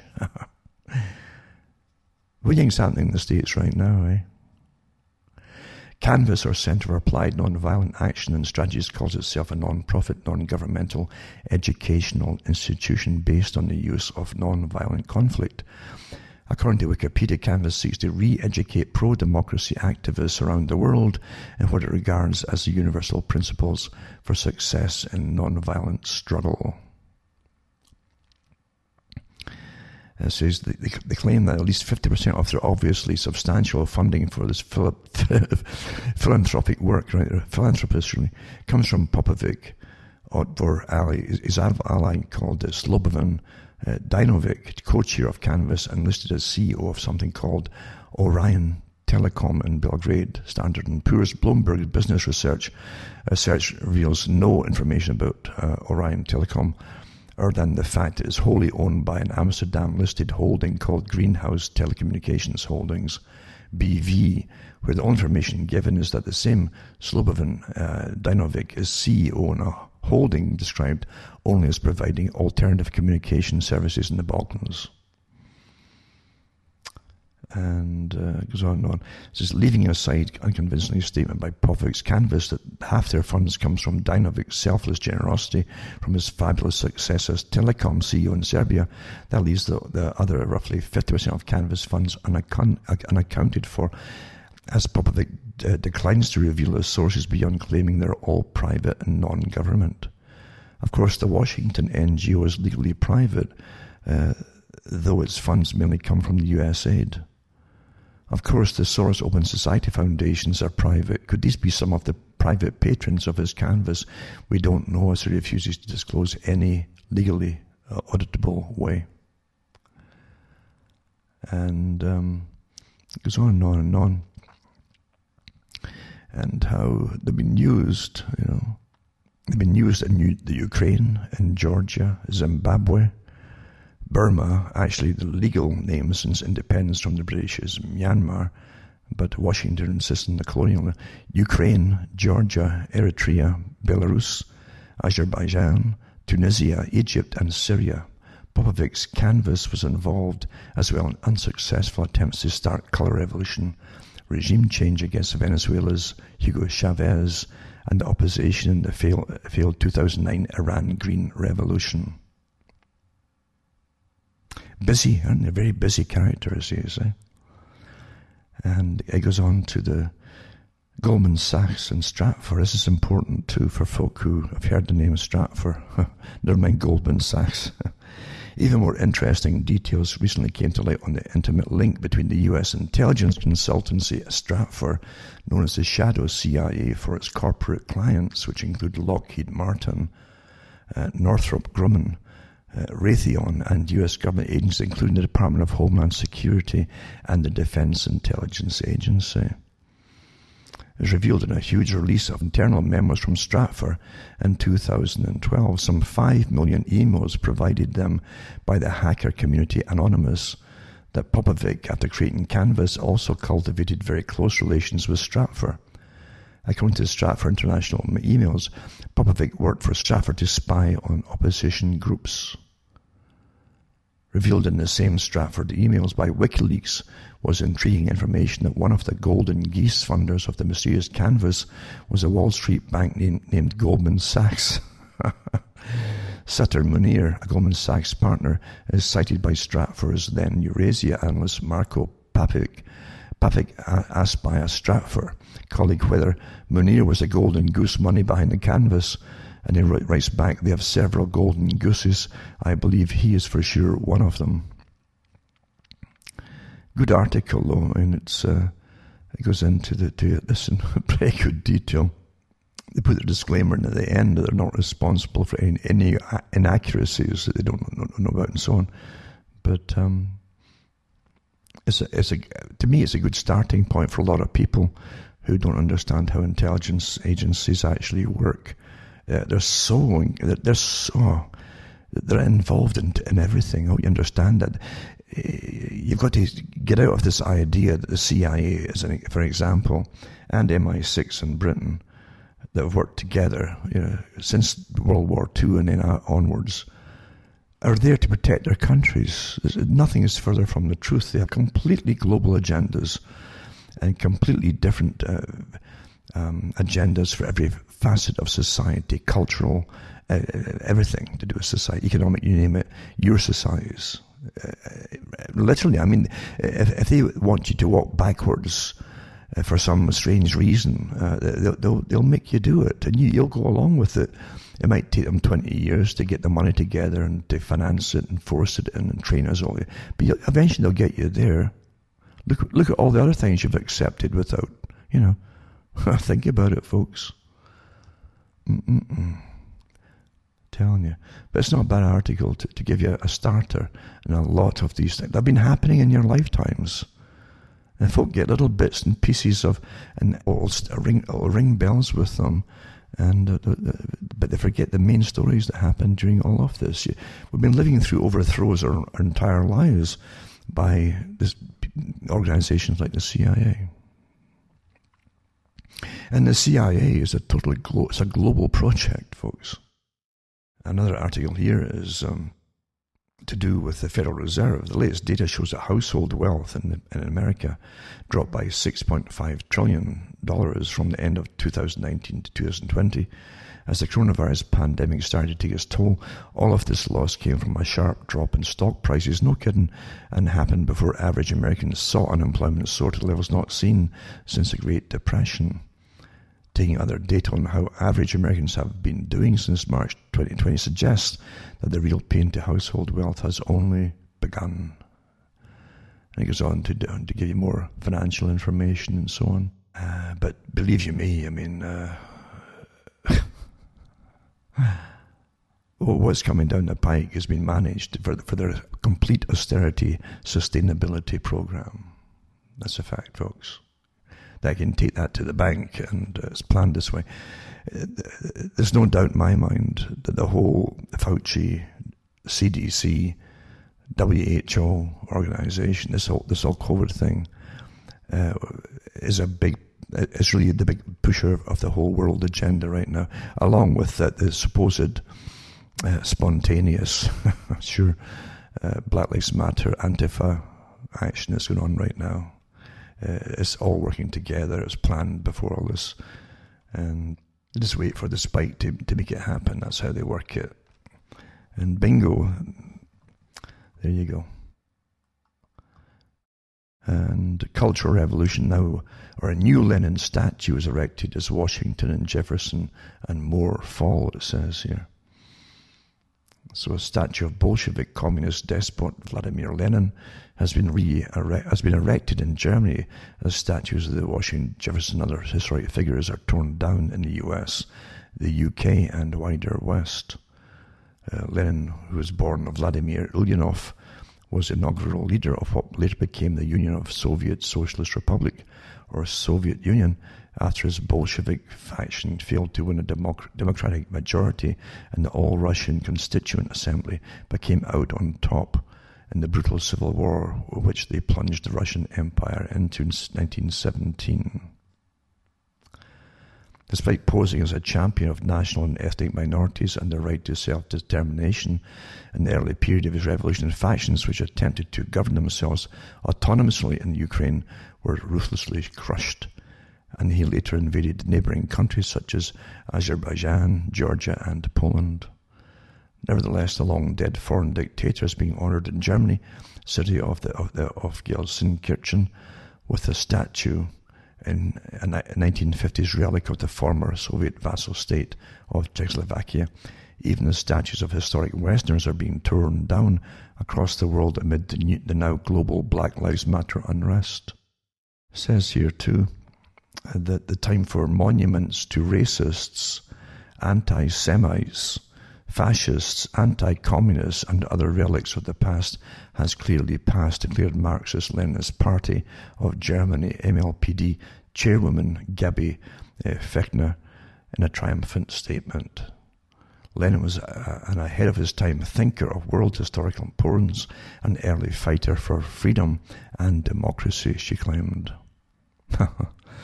So the new monument stands beside a large MLPD billboard, which alongside a stylized image of Lenin's face declares, give anti-communists no chance. Hmm. I wonder who's paying her. Hmm.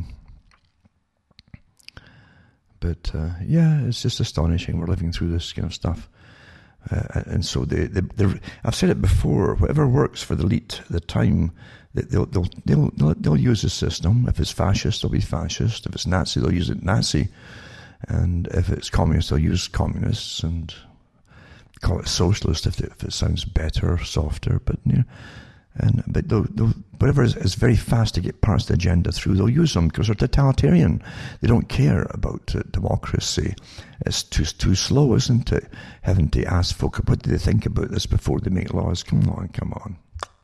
It's more efficient when you have a totalitarian government. Eh? A new bill, can believe it or not, aims to help Scotland to keep pace with European Union laws after Brexit. Says here. Hmm. Constitution Secretary Mike Russell said in a new bill at Holyrood it will mean that on devolved matters, Scottish law can keep in line with those in Europe when, when appropriate and practical to do so. So it says that the, the UK withdrawal from the European Union uh, continuity Scotland Bill will provide for continuity of provisions that would otherwise be lost with Brexit. Scotland literally is a, a, vassal now of the EU, just like Ireland is too. Hmm. So they got, they got their. let's fight for our freedom to end up with a bigger vassal, be, be, be, get a bigger master than the one that already run you. what a joke! But uh, what can you say? Eh? Train spotting indeed. Mm. Also in Scotland, with uh, all the, the, Black Lives Matter and all the rest of it, and they had massive demonstrations a, a, little old Scotland, eh? a tiny population, the whole thing. And it says, uh, here's one here one American among three killed in UK terrorist stabbing. And it says the 25 year old man was arrested after police believe he acted alone, stabbing victims in a public park on Saturday. This is so common now in Britain. And um, 7 pm local time Saturday at, at Forbury Gardens in Reading, England leaving three dead and three others injured, according to the Thames Valley Police. The arrested a 25 year old man suspected of murder, as the case was soon declared a terrorist attack. Before that, too, a little girl was was killed in a park in London as well. Uh, she was about eight years old or something like that. It was very young anyway. Very similar to by a, a, um, possible terrorist as well. Another article too, Glasgow says uh, Shafiq Mohammed, who runs, uh, here you go, asylum seekers housing project, right, for refugees in the city of Glasgow, and knows residents um, placed in the park inn. they're using hotels to house them, said the company had created a toxic environment where people are clearly going to be affected, squeezing hundreds of people, mostly young men, young men you see they're bringing in, mainly with mental health issues many with mental health issues. Why are so many of them going to have mental health issues? And also, there's others, I guess, meaning from their war-torn areas, who have post-traumatic stress disorder. They bring them into hotels and cooping them up with nothing to do for three months was a recipe for disaster, he argued. Is that really the problem? It's big business for, for some organization. Big business, big money, you know. There's folk getting rich on this kind of thing. In Ireland, too, I know that as well. One charity worker in Glasgow who didn't want to speak on the record told The Independent they had heard from residents in the Park Inn that the suspect in knife attack had already been the subject of complaints over his aggressive and erratic behaviour. But despite evidence of mental health problems, little action was taken. According to the BBC, the suspect had told another resident in the hotel he planned to hurt people the day before he launched his sudden stabbing spree. I want to attack them. They're against me. They hate an eyewitness reported the man saying. Some of the residents came from countries in conflict with each other, Mr. Mohammed said, while others were offered food which was culturally inappropriate, he'd been told. I tell you, it's something else, eh? Uh, uh, uh. Anyway, six folk got stabbed. I don't know if any was died. A cop was also stabbed in there too, and eventually they sent the police and uh, and they went in and shot the guy. I guess there was just no other way around it. So, yeah. of course, they won't classify it probably as that's the that's the in thing. They, they, they never classify them now as terrorists. They always mention that they're just mentally disturbed. That's the they're all told to say the same thing across the world now. Right? This is interesting too. It says Mears' handling of the lockdown had earlier come under scrutiny after an asylum seeker died in a Glasgow hotel in May. Mr. Mohammed said it seemed to him the firm was driven primarily by turning a profit out of housing vulnerable people. Big money, though, you know. I'd be another NGO group, you know. We're here to help them and made so many millions uh, per month of dollars or pounds. Again, is what you're seeing, as I've mentioned before, with Rockefeller and his ilk of the CIA and CFR, etc. You can't make omelets without breaking eggs, and these folk who get stabbed and killed and all that are just just like collateral damage.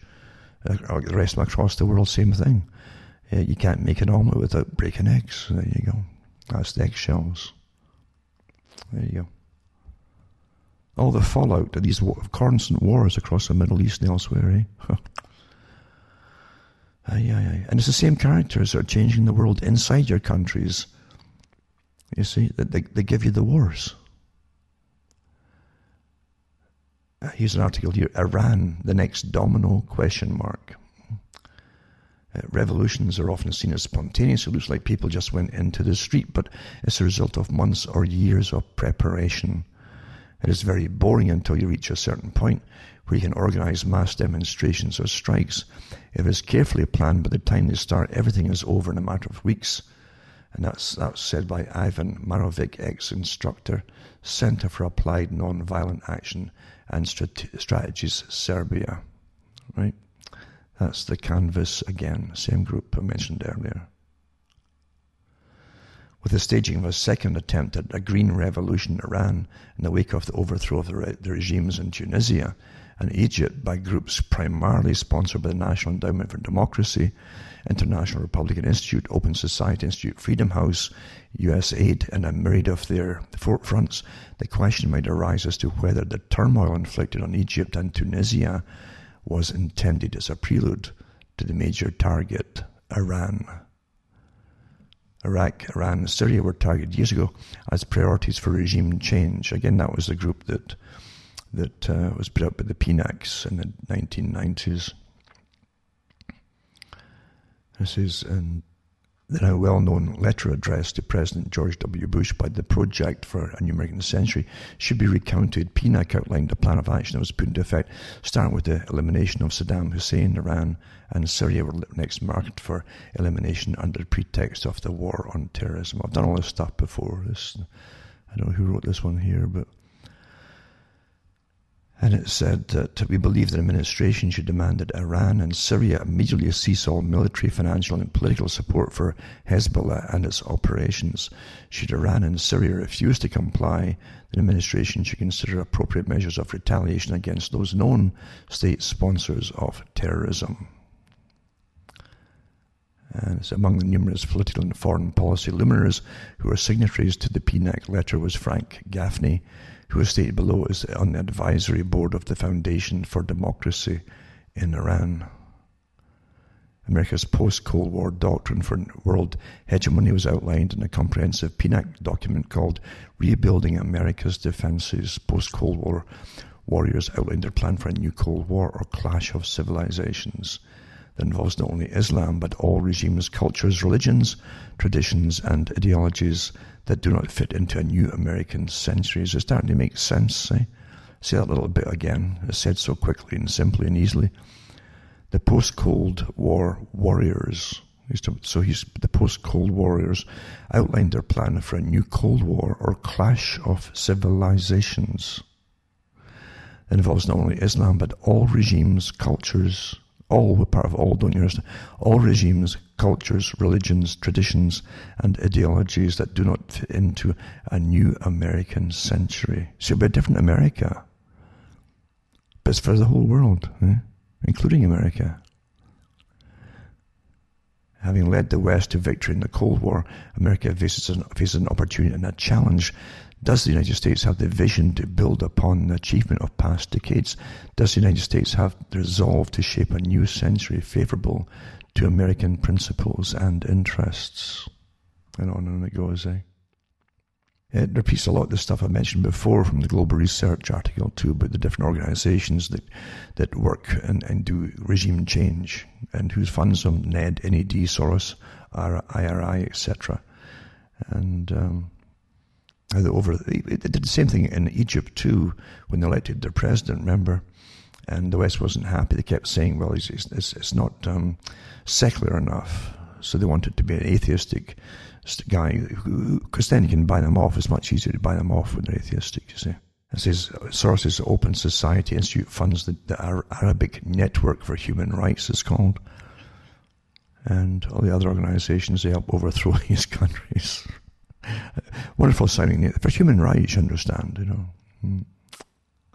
And it goes into to U.S. Embassy supports and approves of the funding of six proposals submitted by Iranian contracts in the UK that involves those taking part in workshops at Durham University.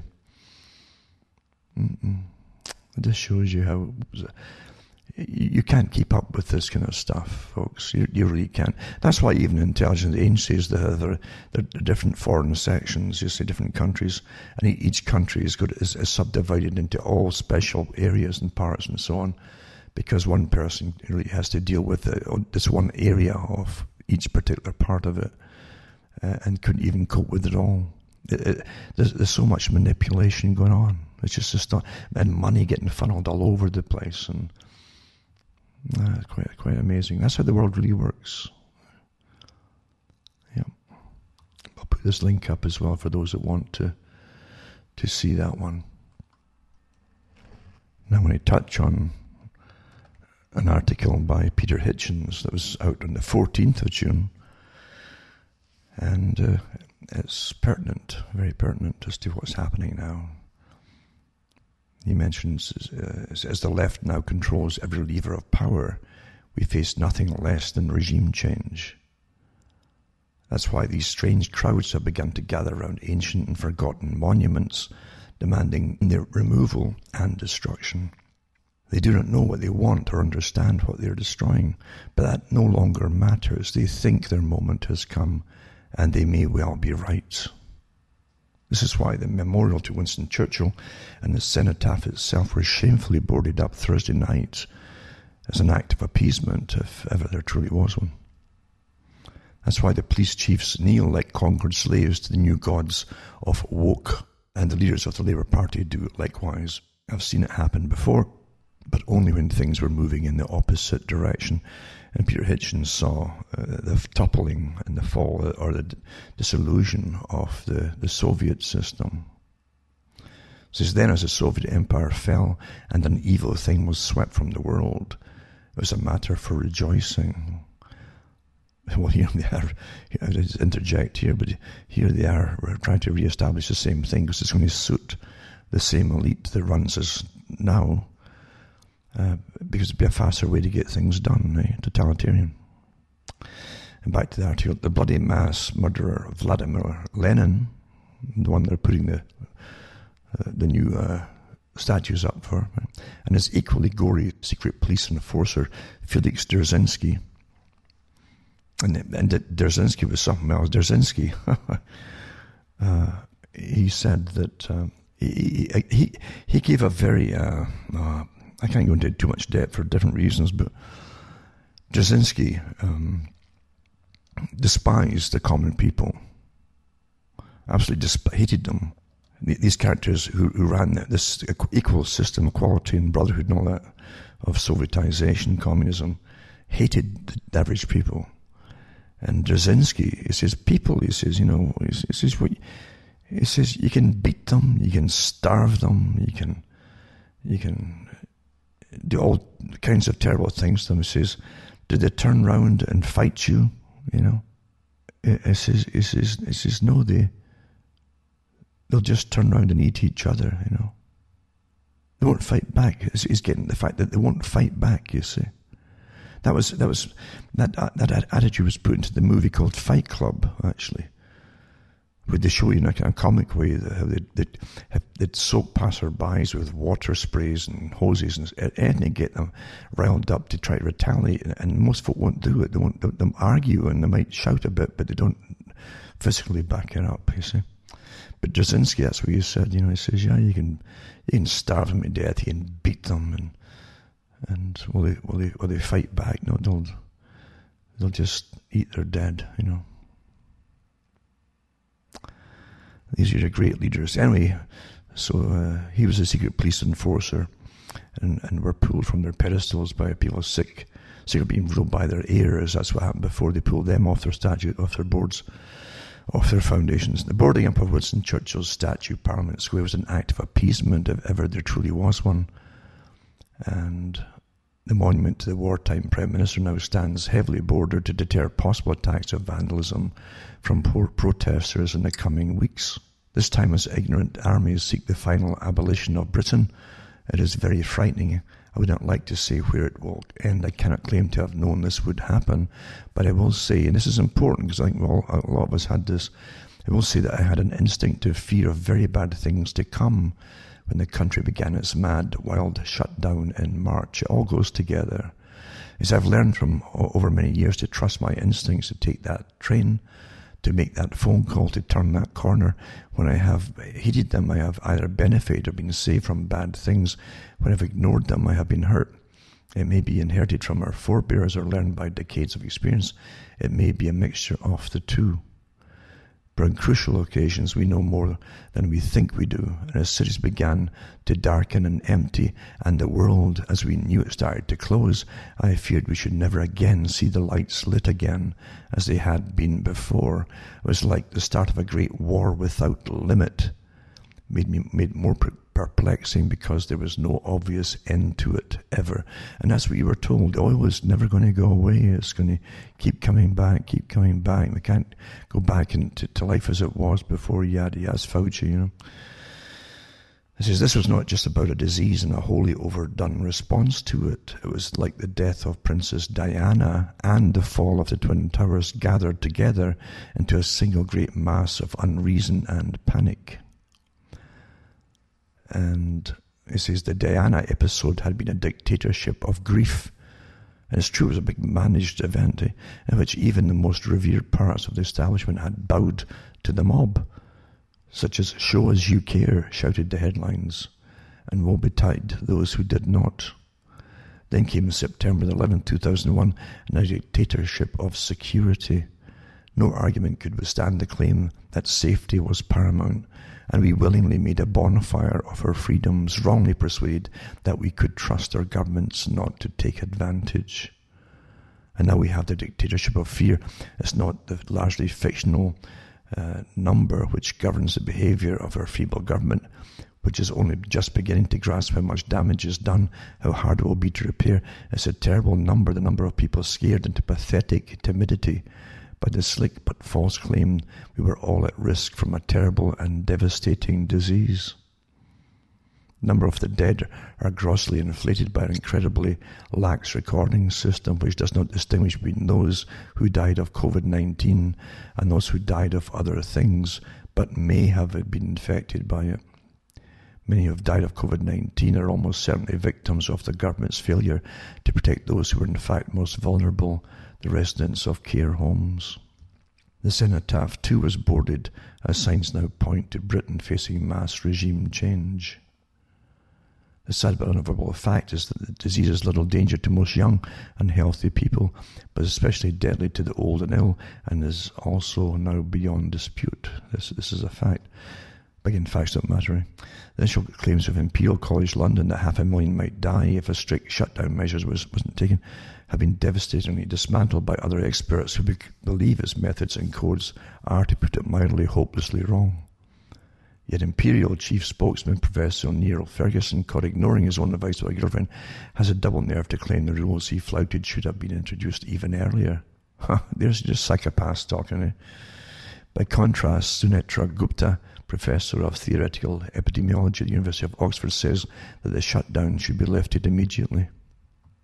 Thanks to the barefaced dishonesty and unlawful bias of the BBC, and also the pitifully bad coverage of several newspapers, millions are unaware the whole basis of government policy is now completely exploited by scientific experts. Getting back to that article by Bertrand Russell, eh, how you would be unable to do anything with the advice of an expert.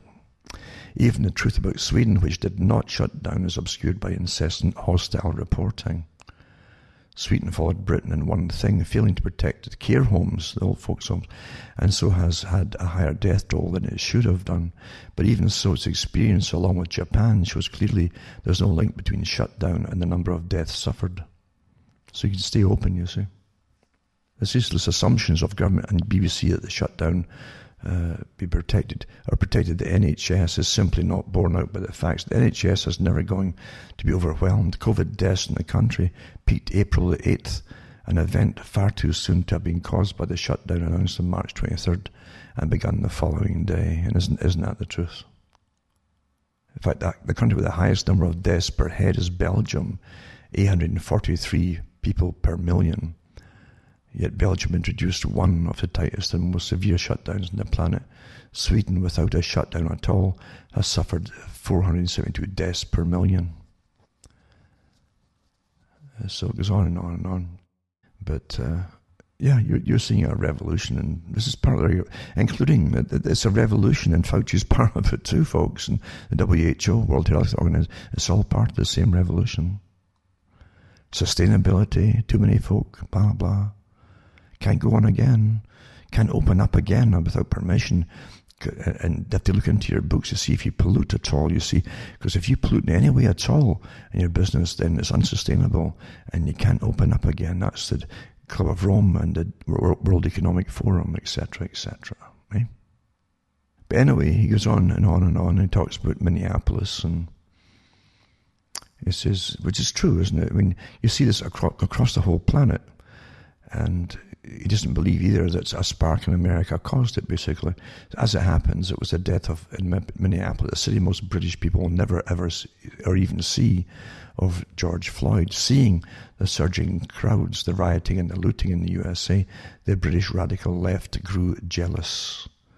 They imported the protest, converted it into outrage against some smouldering statues, and set the streets alight. Last week, I attended one of these demonstrations against the statue of Cecil Rhodes in Oxford. I've lived in Oxford for more than 50 years and went out of I went out of interest, not because I care especially about this mediocre sculpture of a questionable man. The event was utterly incoherent, moving from vague rage against the long dead Rhodes to concerns about the oppression of West Papua, West Papua New Guinea, to shouts against colonialism. As far as I know, China is the only major colonial power left. Peking is certainly raping Africa on a scale Cecil Rhodes never dreamed of. But such people can't quite bring themselves to attack that particular regime. Sometimes I think the radical left are more nostalgic for the British Empire than any retired Indian Army colonel ever was. He's making a little dig there, of course, at the fact that um, they never complain about Peking uh, expanding all over the planet, China. He says, so, so, so the writers need to hate it, the British Empire. Its utter deadness is a nuisance to them. I became briefly famous because when the crowd was invited to sit down for eight minutes and 40 seconds with fists clenched to commemorate Mr. Floyd, I did not join in. One of the protesters accused me of refusing to, to take the knee. It's true I would have refused to do so if asked, but in fact, they were taking the buttock, a slightly different thing. This is the important thing about these protesters lauded uh, by the Labour Party and deferred to by police chiefs as they, they help to strengthen the new establishment and destroy the old one. They've already helped to make it very hard for traditional, normal, Christian, conservative, and patriotic opinions to be expressed at all. By using social media as a platform of discipline that made everyone, including the left wing multimillionaire author J.K. Rowling, fear them.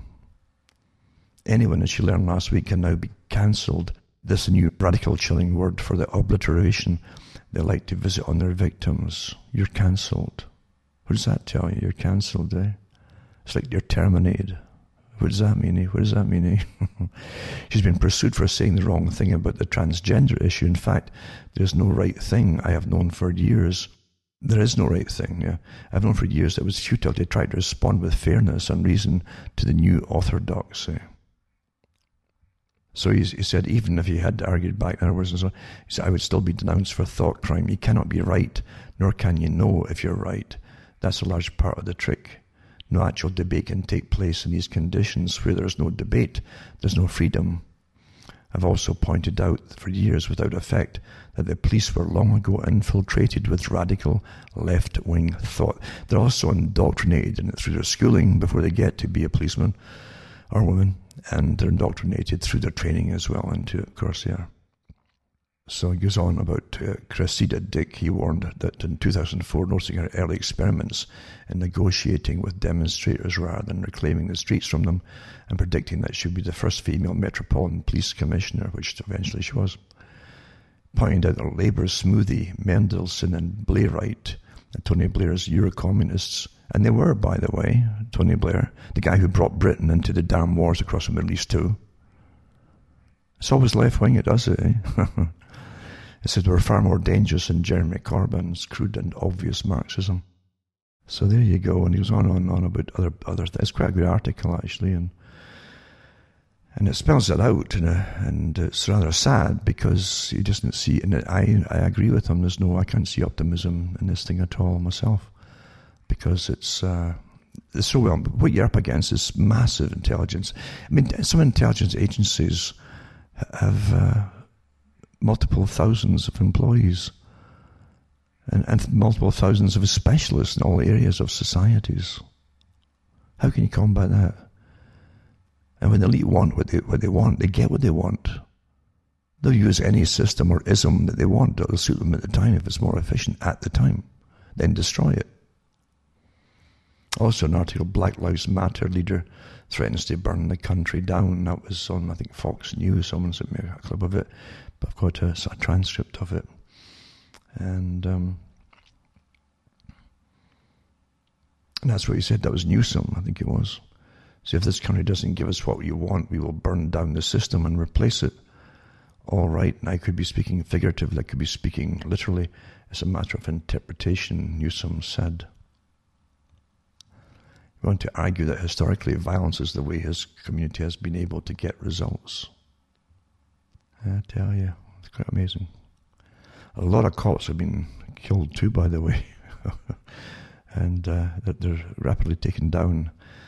Uh, little clips of, of it happening. There's also a, a, guy trying to get through the crowd with his vehicle. He's a, a, a disabled uh, vet as well in the States, and uh, a guy who was one of these protesting or rioting. I know she was protesting or rioting. Was a white guy, uh, as, the, as the van went past, he shot through the back window and shot the guy in the head. Yeah. It's getting, it's, it's absolutely insane. And, and there's a lot of rather insane folk on the fringes that are used, by the way, are the ones who go all the way with it. They really think that, that it's their world now, and they have no idea that after these things are over, even if those who've used them uh, get what they want, which is a much higher authority than the ones you'll see, uh, they, they, then eliminate the ones who are on the fringes. They've served their purpose because now they're dangerous if they don't get what they want, you see. They're utopia. There's another deadly shooting near George Floyd protesters looting and arson groups uh, Minneapolis, one, another article here. And uh, I mentioned before about Glasgow, the stabbings and activists warn of toxic environment inside the hotels used to house asylum seekers etc., etc. Six folk, this one person stabbed, and I don't know if, if any of them are dead yet. Another thing too, uh, the folk have had enough everywhere of the lockdown. You know that too, and that's why there's. Um, isn't it amazing how it all went silent about COVID when all the the pro- protests and the rioting too was happening? It all went silent because it just stopped. as a very politicized virus, you know and, and I guess it was just told to stop for a while, you know. And that, and then out comes Fauci again as, as soon as, oh my God, it's spiking. Like, no, they're doing more and more tests like crazy. And the more tests you do, the more you're going to find out the, folk that have had it. That's called herd immunity. Viruses sweep through all of society. There's no way you avoid it. So folk are, are, are getting out to this, the coast in England. Major incident declared as people flock to England's south coast and on the beaches and so on. And some of them have had enough. And of course, the health minister in Britain is Matt Hancock, the guy who let it slip that 10,000 folk die a month in Britain normally, at any time of the year. Uh, and then you, you tally up the numbers. Then you say, "My God!" So anyway, Matt Hancock this time the health secretary said on talk radio that he had the power to close beaches if the people did not respect social distancing rules. He says, even though it's all a farce, the whole thing it was based on nothing. The social distancing. He says, "I said that that that girl whose daddy was trying to make her famous so she can get into Harvard or somewhere." by uh, helping her with uh, the, the computer program that's decided that, oh yeah, six feet's the best way distance to be, based on nothing else except the computer. Um, this article is so true, is so true as well, and uh, lots of articles have bits and pieces of truth, and some can't go far enough. Some don't know to go far enough, and uh, that's the way it is. And this with, with so many agencies involved in, in the riots and, and the fomenting of world revolution to suit the elite. The reset, they call it, to the WEF. Anyway, everywhere statues are torn down by the mob, history promises people are next. The promise of bloodshed coming alongside or following shortly after is an historic certainty. The symbols of a people never satisfy. People themselves must always come next and it says uh, for millennia, King Mob, the mob itself, right, has targeted society's icons with varied goals and to varied ends, and a few things are more foreboding than his desecration of civic art. Just as the targets have ranged from rulers to clergy, from tyrants to helpless, and from the guilty to the innocent, the outcomes have ranged from victory to defeat, depending on society's strength and will. The promise of bloodshed coming alongside or following shortly after, however, is an historic certainty. The symbols of a people never satisfy. People themselves must always come next.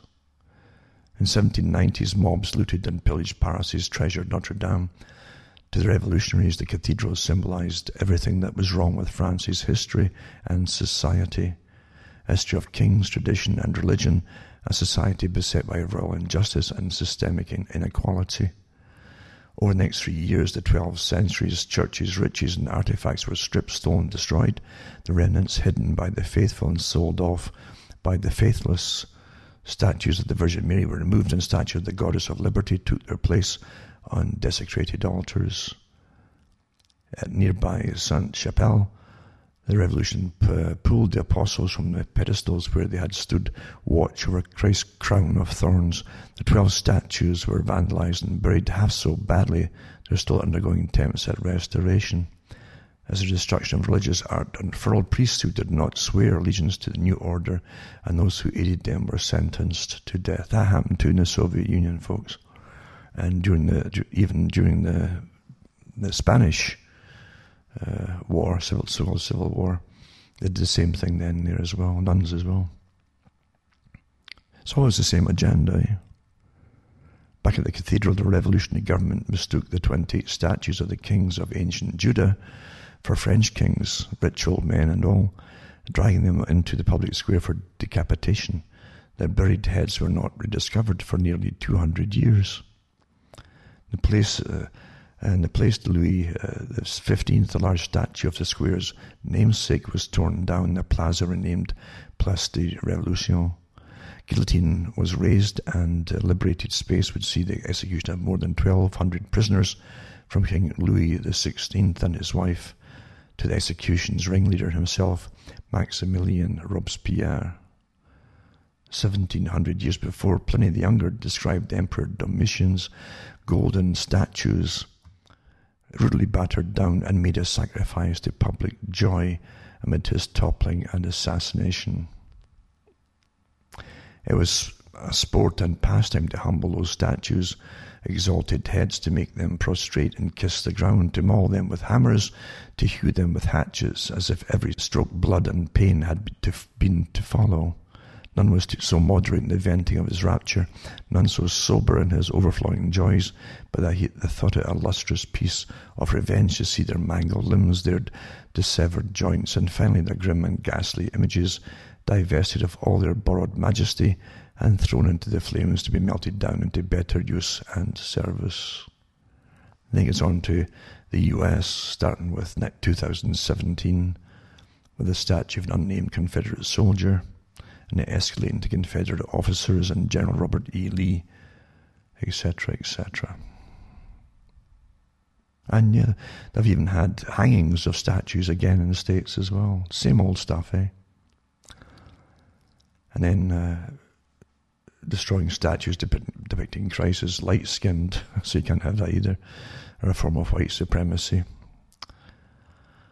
Uh, tear them down, race baiting activist Shaun King wrote Monday afternoon, and gives the link for it too. That goes on and on and on. Policemen and reporters have been attacked while mayors and journalists have defended the riots as mostly peaceful. when an historic church across from the White House was set ablaze, his leader welcomed the mob and decried the president. She was joined in her outreach by Washington's Catholic Archbishop, and the mayor named the street after the mob. And so the mayor's street is now called the Autonomous Zone. And again, they're, given the chance now that it's really to do with what's coming next. Eh? It says here that um, apart from that, the mobs uh, victimizing and terrorizing small business owners and, and, attacking an awful lot of them, you actually see little clips of them. Does anybody here know what happened to the people who did not get on board with the French Revolution? A member of the mob shouted into a megaphone a week prior chopped. The mob chanted its violent response. My head's chopped, eh? These are the times that make you want to walk away from society. It's just too well managed and too well understood how to get lots of useful useful idiots to call them. We're all useful idiots if we join any kind of mob, even if you think you're standing up for the right thing at the time. Those who have cunning at the top, the true psychopaths, they have wealth, power, and cunning they, they really, they really, they could run rings around you for schemes that you'd, you'd never even catch on to their schemes before it's so late. They're just instantaneous with them. They're born schemers. That's how they do it. Hmm. And their Article 7 shot in four separate incidents overnight in Peoria.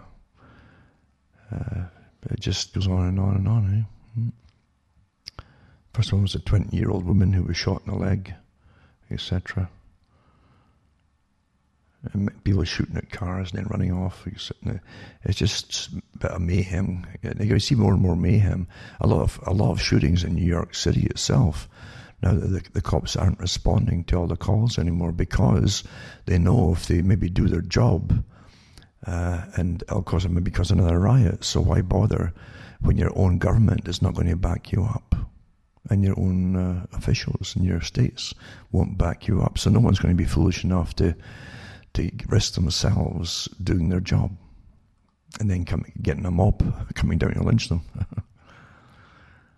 so you'll have you have lawlessness for a while, and it will escalate too. You know. To show you too how how uh, literally racist everything is. Eh? Don't look for logic in anything. Uh, it's supposed to, the mob will be fed and fed and fed uh, by their leaders as long as they're useful. But don't use, you don't even need logic in it. It's a Newsweek magazine, right? Oregon County exempts non white people from mandatory face mask order. So is Lincoln County. So if, if you're not white, you don't have to wear a mask. Hmm? Because wearing a mask uh, is just to counter racial profiling, they say. So last week, health officials declared face coverings would be required in public settings where individuals may come within kind of silly six feet that that little schoolgirl came up with in her computer, six feet of someone outside their household after the county saw a spike in coronavirus cases. On Tuesday, the county said people of color who have heightened concerns about racial profiling and harassment due to wearing face coverings in public will be exempt from the order. I think the only other exemption was children under 12 years of age or in those with medical conditions. Everything's politicized. Even the virus itself is politicized, eh? quite, quite amazing, isn't it? Uh,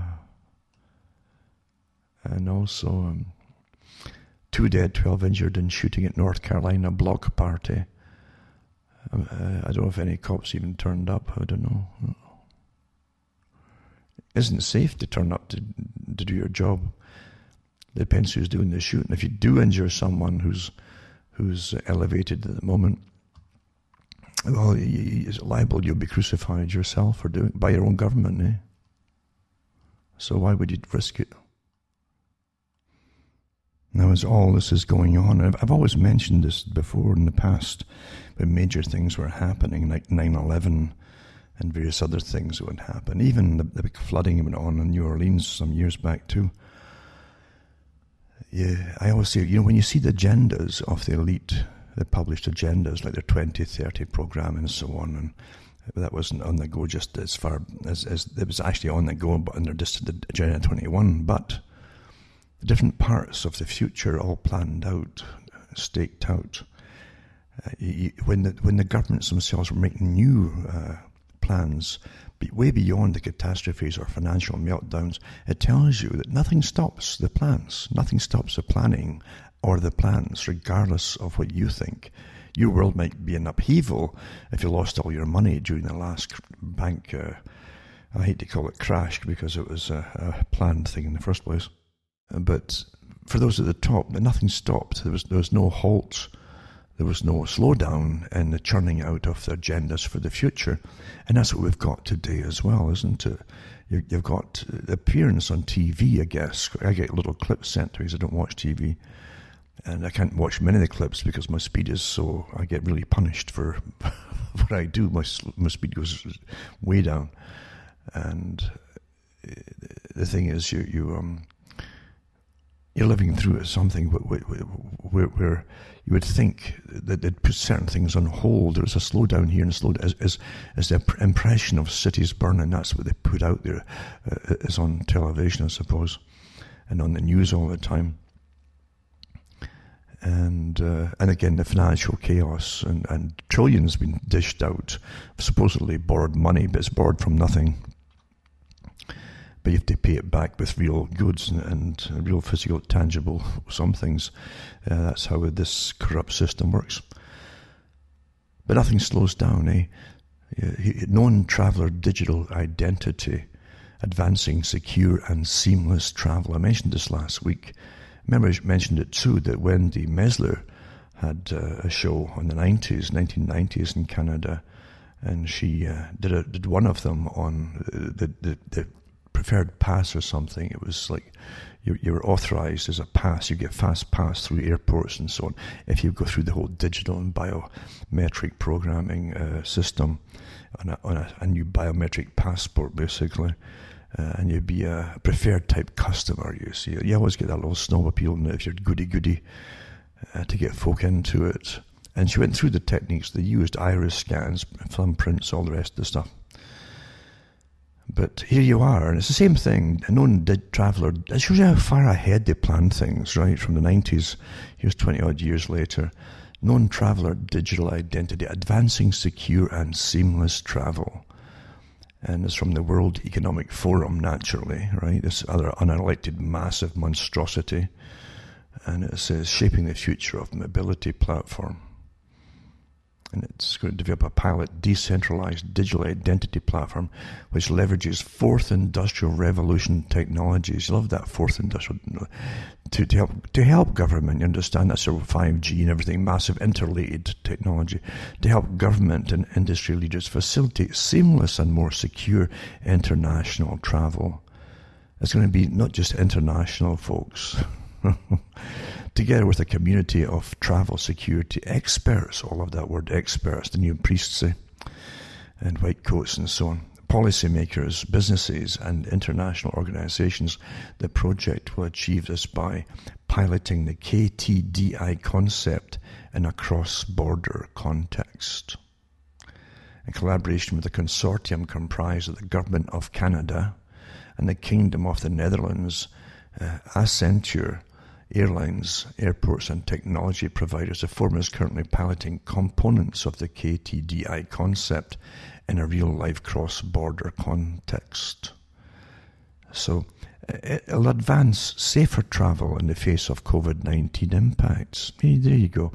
Look to the computer and, and technology for all electors, for anything to do with diseases now. You know, they'll, they'll, tell you how many is going to die. Millions, millions, says Ferguson.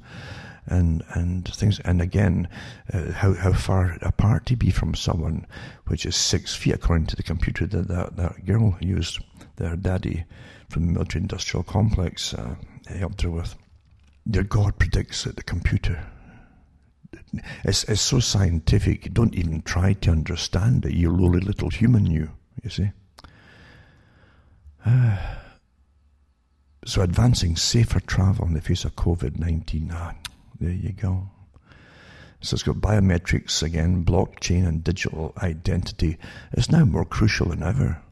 The forum will facilitate multi stakeholder dialogue uh, to gather insights and develop actionable strategies to promote more secure travel through improved border and health screening, touchless passenger processes, and more effective use of data. Heavens, data, data, eh?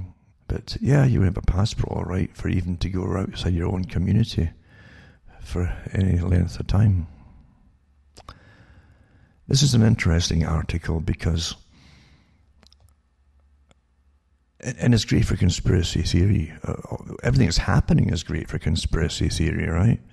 in the middle of a, supposedly a massive killer pandemic, um, you get the same people uh, uh, in charge of some of the U.S. states suddenly stopping the COVID thing, joining protesters in the streets, shoulder to shoulder, and then going back to trying to lock you down again. It's astonishing, really. Uh, but you see that happening. Then you see this complete lack of the backing of authorities in the US to back up police or National Guard or anybody actually that, that would try and get uh, law and order restored. There's, there's absolutely no backing whatsoever that I can find anywhere. Uh, little little comments from Trump is not law. It's not executive orders. It's little comments, and uh, and and what you get too is some of the generals, I mentioned it last week's talk, some of the generals are definitely on the payrolls of big corporations from the military industrial boys. They're, they're really lobbyists for them. So not surprised with some of them uh, saying they wouldn't back Trump basically with his policies and how to deal with this, this uh, well, chaos, isn't it? But uh, and folk in the States are left to try and defend themselves. That's what comes down to. Don't look to government to help you when, when government backs off of its responsibilities or of its oaths of, of office. Uh, that's what happens. But in Canada, apparently, that a lot of Canadians have been disarmed, at least by, I don't know if it's all firearms or what it is actually, but it's to do with that shooting I mentioned before, just briefly, in Nova Scotia of a man who I think they said he was a dental hygienist, the guys who make the dentures, I suppose. Um, but he had two police cars, or they'd bought an auction, used police cars, and he was dressed like one when he went out on a shooting spree. Made no sense to anybody how it was put across, but that the government jumped on it right away and tried to, and, and pushed for laws to just ban the stacks of firearms uh, across Canada at this time with COVID and riots and folk threatening certain other members of society at the moment, um, they're, they're, disarming people. So think about that. I mean, this this is is this all coincidence? Is it at the same time as this happening? But here's the th- it was interesting. It struck me odd at the time with the guy with the, with the ex police cars. and Families of 22 victims killed in Nova Scotia shooting demand swift federal inquiry amid speculation that gunman was an undercover agent for the RCMP or had ties to organized crime. Well, often you'll have both, folks. It could be CSIS as well. Oh, it could even be CIA because we have CIA members operating inside Canada as well. So Gabriel Wortman is a man apparently murdered 22 people during a rampage in Nova Scotia in April. More than two months later, the victim's family is still seeking answers to why he carried out the attack and why it took so long for the RCMP to stop him. The Nova Scotia Attorney General Mark Furey repeatedly promised that a federal and provincial inquiry will be announced soon. A potential break in the case came last week when here's this is important here. When video allegedly showed Wortman, this is the guy who did the shootings, withdrawing listen now listen, you have to listen very carefully. Four hundred and seventy five thousand dollars from a Brinks office days before the shooting. The Brinks, as far as I know, they don't have banks. They have security and uh, safety things for, for big, wealthy, wealthy organizations or corporations and so on, right? So he withdrew $475,000 uh, from a Brinks office days before the shooting. Then they have video of him in there with, where they have the boxes, you know, the boxes and the money in it and so on. And as his police sources say, the withdrawal matched the method that the Royal Canadian Mounted Police use to send money to confidential informants and agents. The RCMP has repeatedly insisted it has no special relationship with Wortman, who was killed by police following the attack.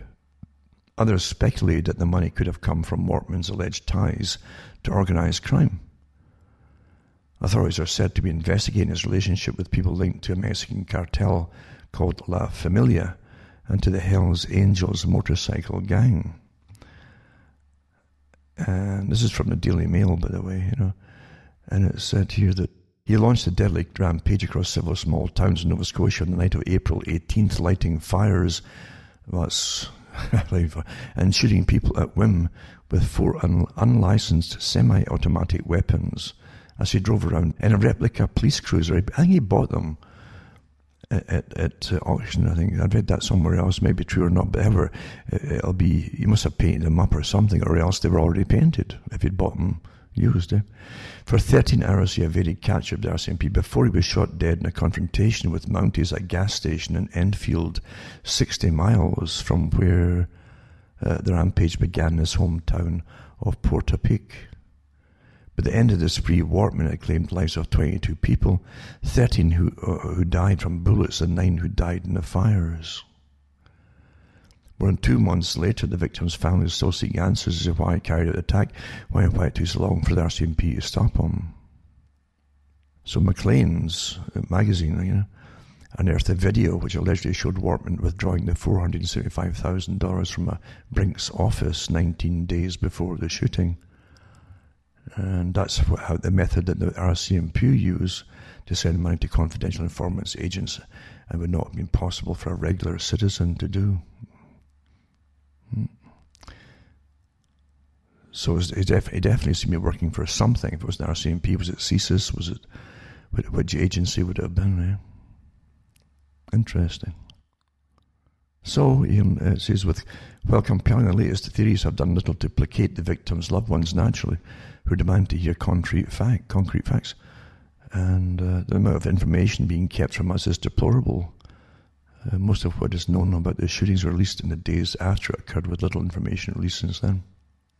Really don't know as, as to why he went totally on the rampage. It's just everything's so secretive in Canada when these things uh, begin, these inquiries. But, but definitely there's something stinks when it comes to got into the Brinks place. You know, the average citizen can't get into Brinks and withdrawing four hundred seventy-five thousand dollars in cash. Yeah. So it's all on video anyway. So uh, it'll probably stay in limbo forever because in Canada you just don't get much information at all. Also, I've mentioned before from the WEF World Economic Forum when they say that now is the time for the Great Reset. Eh? And that's these are the ter- you really understand the terminology you're hearing as well. It's, it's, a reset not just of financial economic systems, but of ways of living. It's the whole agenda, folks, and uh, and a lot of topics that to be uh, put out to the public about regarding even having children or even having the right to have children, yada yada yada. You know, the the new society. Interesting terms of using the WEF, like reimagining the future. You find Bill Gates saying reimagining education when he worked out all, or his company has apps for all the different educating at home or through centralized computer systems with teachers another end somewhere. Uh, reimagining, everything's reinventing and reimagining. This, this is all planned this way. This this this conformity of language that they're all in with, all using, and agreed up, uh, agreed to use the same terms on everything. Obviously, you know. And says that the COVID 19 lockdowns may be gradually easing, but anxiety about the world's social and economic prospects is only intensifying. Good reason to worry. A sharp economic downturn has already begun. No kidding you. What happens when you lock down the country and there's no work, eh? And lots of young, small businesses are out of business altogether now. They're, they're gone. I mean, small small businesses, maybe a couple running businesses and so on, um, depended on that money coming through. They have their own bills to pay off and probably their own debts as well for the company and for themselves. And when it stops, well, that's it. Won't come back again. And it says, uh, responding to the COVID 19 pandemic requires global cooperation among governments, international organizations, and the business community. yeah, well, not the small business, you know, just the big ones. They, they'll get bailed out.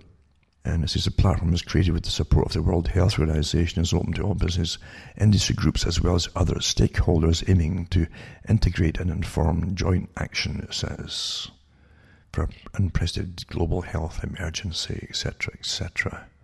Well, none of us asked for the WEF to do it all, and we don't vote for them anyway, but they seem to run our lives because those who run it all at the very top of the WEF are the world's ultra wealthy elite. they are the ones. Eh? It's quite something. Eh? But they've got it all worked out, and again, the Rockefeller Foundation is churning out stuff that you wouldn't believe. But in reality, they're just taking them off the shelves, these scrolls, and dusting them off because the plans were made years ago for all the things that are happening today. That's how things happen, eh? They pretend it's spontaneous. We're dealing with it, dealing with it on the spot in real time. Sure, Sure they are. Yeah. Telling you. Quite some, isn't it? But I'll put these articles up for those who want to just and the great mobility again. This the, the program and coalition is awfully important. How they're going to have uh, the the Global New Mobility Coalition (GNMC) by the WEF active, diverse community of over 150 globally renowned experts. All these experts, where is the, where is this big place where they churn out these experts, eh? These high priests that rule, rule our lives now. You know, if it rains, it could be raining today. You should all go outside with umbrellas. No kidding, eh? Or they have oilskins on on the TV. They used to have oilskins on. Dumb things like that to tell you that you can't think for yourself, eh? Mm, okay. Or it's going to be warm the day. Don't overdress because you might overheat and have sunstroke. Mm, okay. And if you do feel yourself getting too hot, take something off. That's why you need these experts. That's why they get paid such big money. And some folk are going to say to me, you know what, some folk need them. I don't know. And it's true. I can remember many years ago when I used to watch TV, they had a program just on safety and interviewed different people who manufactured um, things like step ladders. And they had to cover them with, with different uh, warnings about don't stand on this edge of it just by itself. Don't stand on one foot if you've gone above the top rung and you're trying to paint a ceiling or something. Don't do this, don't do that because there's so many idiots that will do it. You, you, see, and you expect that you will always get the folk that will do it. Uh, but they'll sue. You see, here's the thing: too. oh, some lawyer will get hold of. Well, well, we can sue them. You know, they didn't have enough stickers to warn you, and that happens. But uh, so yeah, I mean, I guess some folk need the experts to tell them what to do and what not to. But that's not everybody. Let's be honest. That's not. That's just stuff. That's the minority who who really can't think for themselves, or they or they truly believe that they should always get an expert to tell them everything you do, everything. But anyway, that's the new mobility coalition. I'll put that up for those who um, want to live in healthier cities. You see, again, this is to do with with accelerating the shift to shared electric and autonomous mobility. I mentioned it before. So you're going to share cars. You're not going to have so much cars running around.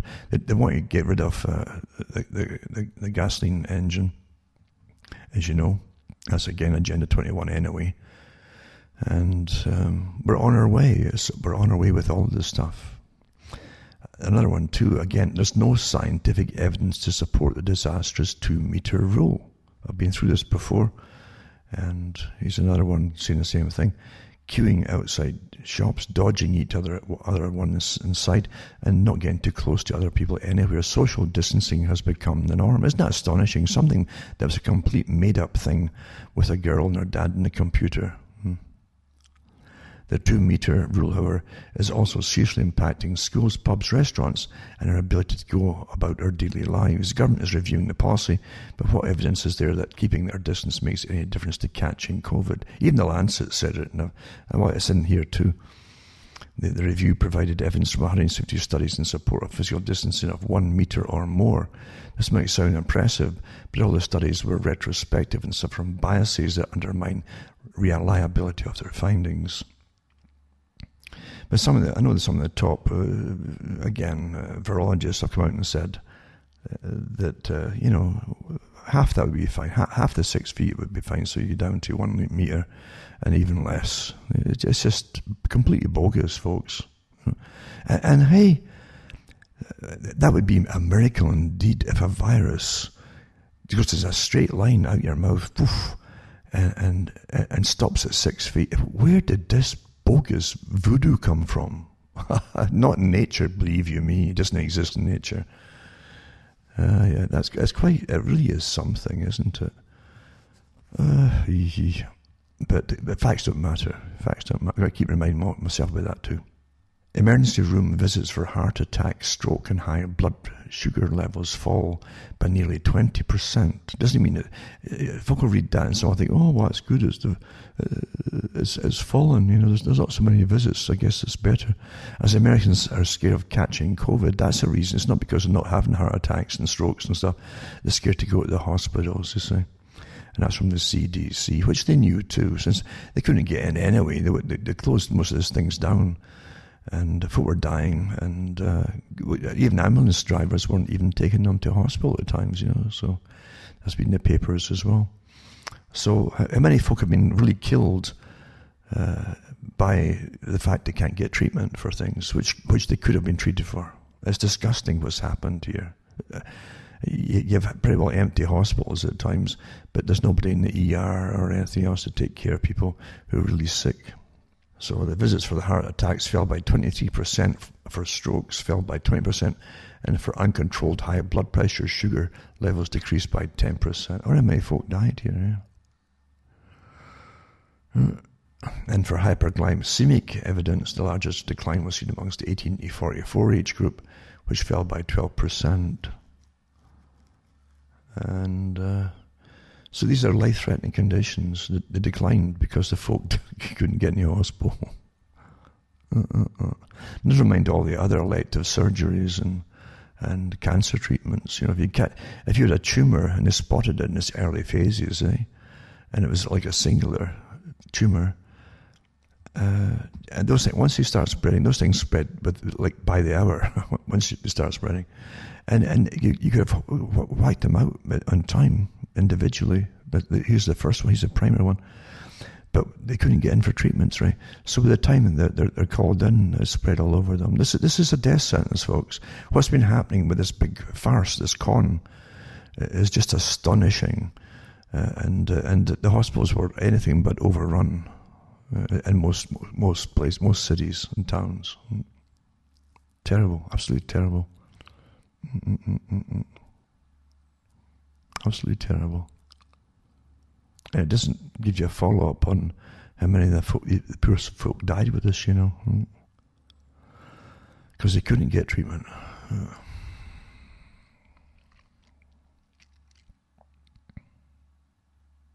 Terrible, terrible. So there you go. Now, just to make just to, just to make you cheer up, and and it's true. You you, you got to cheer up once. You can't live in gloom and doom, you know. Even that's all you're getting fed right now. but don't you look up to scientists that they're going to rule your lives and manage it? It saves all that heavy thinking stuff, you know, of worrying. Scientists are going to make sure they can manage your lives for you. And, and through computerization and monitoring and spying on you, they'll be able to, to keep you perfectly safe and, and maybe even wrap you in cotton wool in case you fall and hurt yourself. And maybe maybe they'll get a program that'll predict when you're going to fall, right?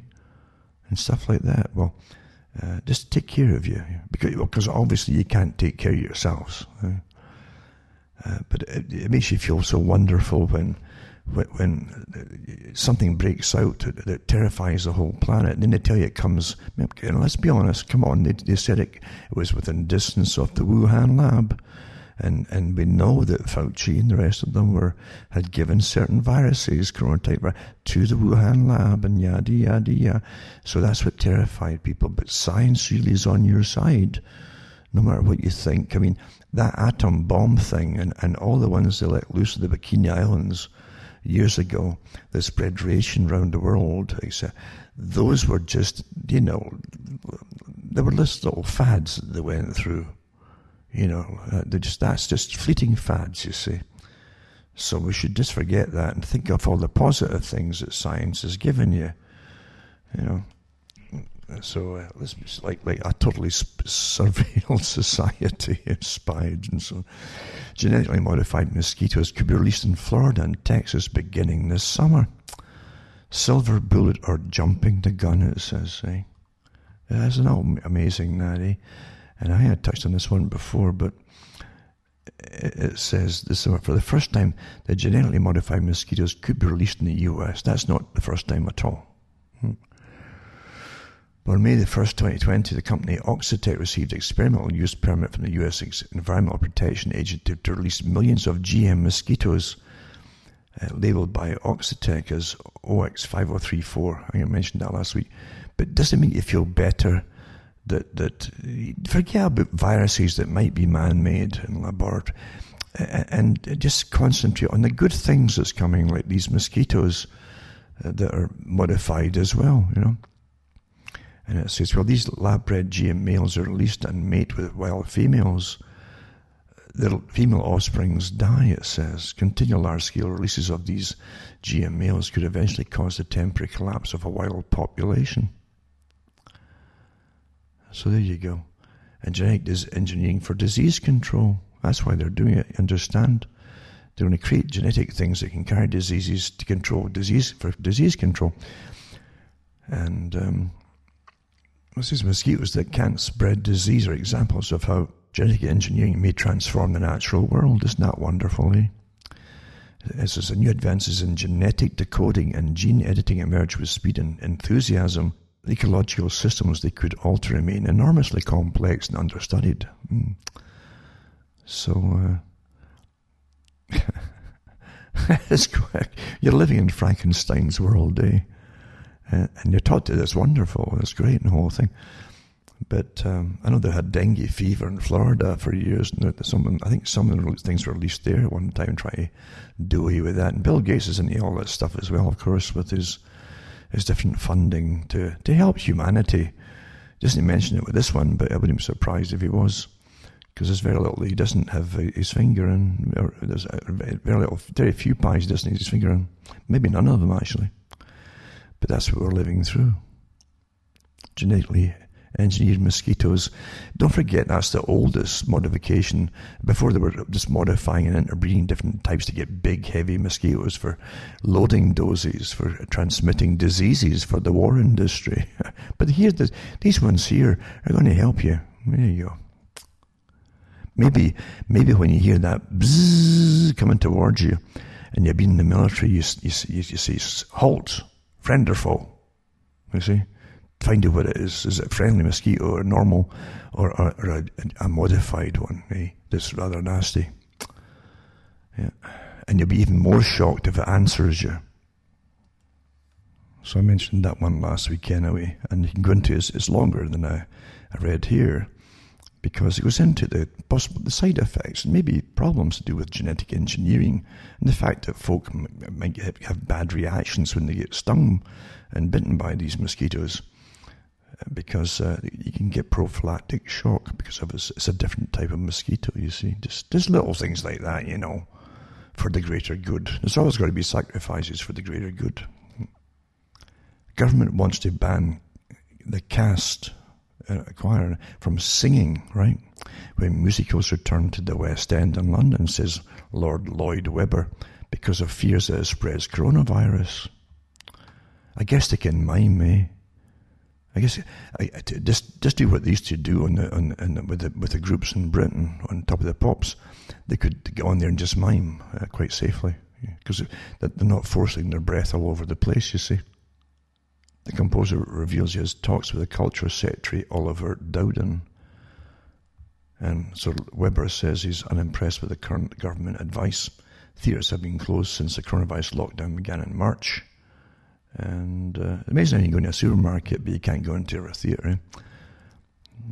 But it's a special virus, though. It's a six feet thing as well, you know. It's just. Uh, so uh, Lloyd Webber revealed his plans to test hygiene technologies needed to to bring back this. Do you mean hygiene technologies? Uh, to be showcased in the first week of. Maybe they could attach certain things like ultraviolet to the mouths of the singers, so that when they sung out and the breath came out and all that, uh, it, it, would sterilize the, the, the, any, any viruses and the molecules of water vapor, you know, from the breath. I should have said that. Someone will get a patent on it right away, you know. Yeah, there you go. Even though I think they had something similar to that in the, the, the, original Star Trek series. I think it was the one too, where where that, that woman, the woman, she was a princess and it was being transported for a marriage. She was not not willing either to go for the marriage. They would cement uh, the friendship of two planets that were always at war with each other. That's what it was. And and some of them, and you'll see them with this little thing around their, their necks. They were kind of blue faces. Had but they, and two pointed, not pointed ears, like this, they almost had like um, um, almost like uh, two proboscis on top of their heads as, as, well as ears, but they had blue faces and they had this little thing round their neck that gave up a, a vapor in front of their mouths and noses. Maybe they could come out with something like that, eh? And you could sing cats to, you could hear it gurgling at certain points, gurgle, gurgle, you know, this water vapor stuff. Just a thought, you know. So anyway, he says he revealed he was not impressed with some of the safety provisions, blah, blah. And uh, the government has advised the theatres to ban singing when the musicals return. It says, so, one of the things that's brilliant for, for musicals, he says, which is that you're not allowed to sing. He was, he was referring to singing on stage specifically. I guess we can sing in the bath, perhaps, eh? Experts have warned us. Well, maybe that's what they should all do. Is they should all go into their cubicles in their, their bathrooms uh, and just amplify it onto the stage when they're singing, and that'll be safe then. Eh? Experts have warned that singing is particularly dangerous in terms of spreading the coronavirus. Experts again, eh? I wonder what kind of experts they are. These ones, these are singing experts, eh? Or maybe they're, they're, they're aerodynamic ones that they, they, they can tell the patterns of the viruses but if, if, they're singing on stage and they're six feet away from the folk, what's the danger? Eh? And the folk in the audience are way, way more than six feet away, for goodness sakes. Or is it all voodoo and magic anyway? Well, of course it is. And you don't need an expert to tell you that. So Lothar Wieler, the head of Germany's RKI Diseases Institute, says the droplets can fly particularly far when singing, he says. I guess he gets paid a lot to come up with this kind of stuff because he's an expert, you see. It says several states in Germany have banned choir singing in church services, even as shops and restaurants have opened. Speaking on BBC Radio 4's Today programme, Lord Webber said, or Lloyd Webber, or Lord Webber, I guess he's both now, said it's already been proven that theatres can reopen safely in South Korea. Yep. That doesn't matter. Facts don't matter now. And it says, um, believed to be the only large-scale English language production in the world. The show's world tour has been attracting large audiences to the capital's 1600-seat theatre. I guess it's a fan. Is it the Phantom of the Opera or what's he running here? Phantom of the Opera. Yeah. The show has a mandatory three-week break in April after an outbreak of COVID-19 among staff, but has since run without problem. There you go. But there you go. That's how, how dumb it's all getting and how silly. But it'll get a lot sillier than this. Eh, everything's silly, isn't it? Even demonstrations across the planet. Huh? And you're thinking this all to do with one person being killed in America. Come on. Come on here, eh? And then that, that part dies down. Then you've got other groups wanting to riot and to go further for a communist revolution. They openly say that. I don't know. I don't know. It's pretty nasty and pretty silly as we go through chaos into the mouth of madness. Eh? Maybe even from the mouth of madness. Now I'll tell you too, I'm not finished yet, mind you. I should uh, remind you again before you forget, because folk will forget very quickly. To go into cuttingthroughthematrix.com website and make a list. Always do this. Make a list and save the list of all the official sites I have listed on the cuttingthroughthematrix.com website. These are, these are my official sites. Anything happens, remember, you can always go in there and go to the com site on the Sundays and download the talk because there's different things can happen occasionally and we have problems and uh, uh, especially now with the COVID and everything else going on and and the slowing down of internet and different things like that. So if you get problems or anything getting pulled from other outlets, you can always come back to the source, cuttingthroughthematrix.com or one of my other sites listed on that one. Remember too, you can buy the books and discs at cuttingthroughthematrix.com and how to do it is also on the site. And uh, you can donate to me and help me tick along here because believe you me, it's a lot of work to put the stuff together and it's widely used by other folk who who, who make their living on it. Uh, but uh, it's not lucrative by any means at all. I don't sell T-shirts. I don't sell anything except just uh, what I've mentioned, books, discs, and and when I when I give out there, lots of information because we're living through an incredible time. This is history. I've said that from the beginning. This is history in the making. And it's the kind of thing that uh, if you have grandchildren one day, they'll they'll turn you and ask you what happened back in so and so, and what are you going to say to them? Oh, we just had a disease, and then then someone got killed, and there was a massive riots, and then is that what you're going to say to them, or are you going to have the facts there? Because you have to know that the truth all must go must go down through time, by a few at least. Truth that's how it comes. That's how at the present time some of us know. Not everyone passes it on. But there's always occasionally uh, uh, little, little, little groups of people down through time keep a hold of the, the facts and the truth, not just the official records, which are always skewed, but the things as they actually happen. As I say, it's, it's so important too, as I said earlier, that, that I hear from people with their own, their own observations on things is awfully important. Nobody's exempt. No one's unimportant because you're living through it real history. You're experiencing the real history. And don't let it go to waste and disappear to be left with official ridiculous books. Uh, just stick to, you know, stick to getting your own facts across there and send them to me if you, and uh, lots of folk do, as I say, keep in touch with me. It's awfully important they do. And others can get in touch for the first time even and let me know how they're doing and what they're seeing across the world because that is history. What's happening now is history. So again, uh, donate to me, and you can see how to do it at cuttingthroughthematrix.com. It's very much appreciated and utterly necessary. This is not to buy me second cars or something, uh, even though my, my old John Crisco book kaput, and um, and my house certainly does need repair, even basic repairs. But what I do is not. It's never been for the money or done something else. Believe you me, I could have quite easily so cuttingthroughthematrix.com and send me a few bucks. Now, this one here too, coronavirus. This is a good example of the world, really. The UK needs to borrow more than 400 billion pounds, actually. 400 billion pounds over two years.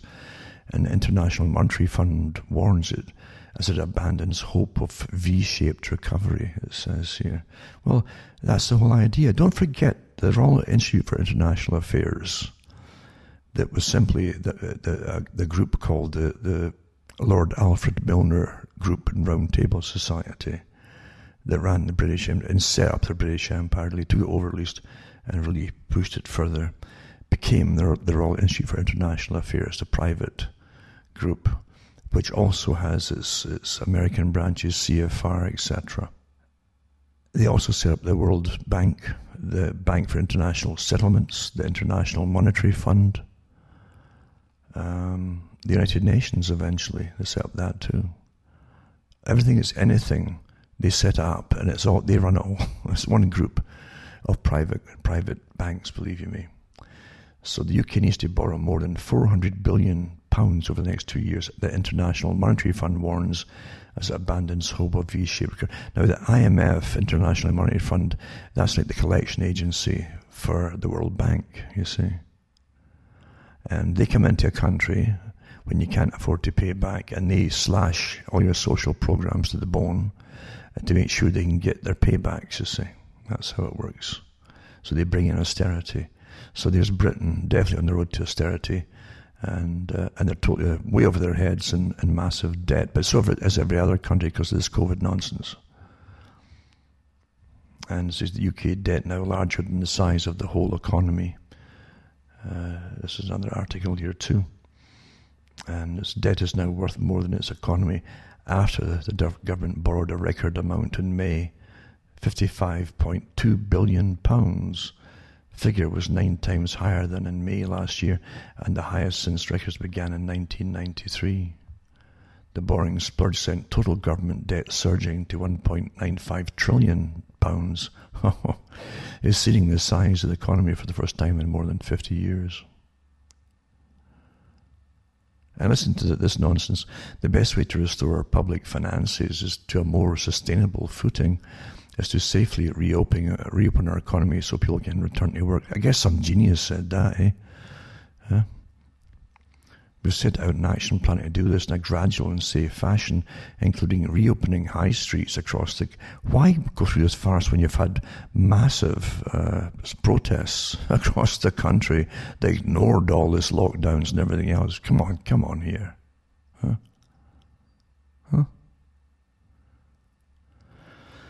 So income tax, it says income from tax, national insurance and value-added tax all dived in May amid the coronavirus lockdown as spending on support measures soared. A lot of money is going to big pockets too, mind you. And the same in the US and Canada elsewhere. Just, that's corruption runs their systems, right? David Cameron, uh, the, the ex-prime minister of Britain, uh, who, who was really uh, left wing, even though it's supposed to be pretending he was right wing, says the World Health Organization failed in its coronavirus response by being too slow to react and too worried about upsetting China as he calls for a new international pandemic force. So they're all in it. In a, so here's an ex an ex prime minister. He calls for a new international pandemic force on behalf of the same masters, eh? And um, the XPM called for the World Health Organization's current pandemic role to be given to a new body. Said it was too worried about worrying China and too slow to warn the world. And here's the G20 to discuss new global virus surveillance organization. There you go. In November. And this is the current system fails in two ways. The WHO relies on countries telling it about emerging viruses. Then the world relies on the WHO telling everyone else he wrote an article in the Times, but countries are often reluctant to share for reasons of politics, pride, and capacity. And the WHO seems slow to react, mostly for the same reasons. The WHO is totally complicit with China and with Fauci and all the other characters that work with the biolabs folks. I mean, that's and Bill Gates, eh, massively funded. That all came out to how a good portion of his cash comes from Bill Gates. Now he owns it now. Uh, it's, and it's, it's, it's, further left than Karl Marx was, you know, the whole organization, the United Nations and the WHO. Here's the thing. Here's something that really, really matters too. With all this tracking and tracing and signing up for this and signing up for that, and you, and you have to get your tracking bracelets. If you don't get a car, I don't, don't if you don't got a, uh, if you've not got a cell phone, you see with this right app on it, etc. Not on the list. You're not coming in drinkers might have to register online before visiting pubs when they reopen on July the 4th, says Matt Hancock in Britain. Well, there, you might have to register, eh? Mm. So it says um, it confirms that options are being considered as ways to make it safe to open, reopen the hospitality industry. Mr. Hancock insists that the government is in is on plan to get more sectors of the economy up and running by July 4. He made clear there's little chance of bars and restaurants getting back to business as usual anytime soon.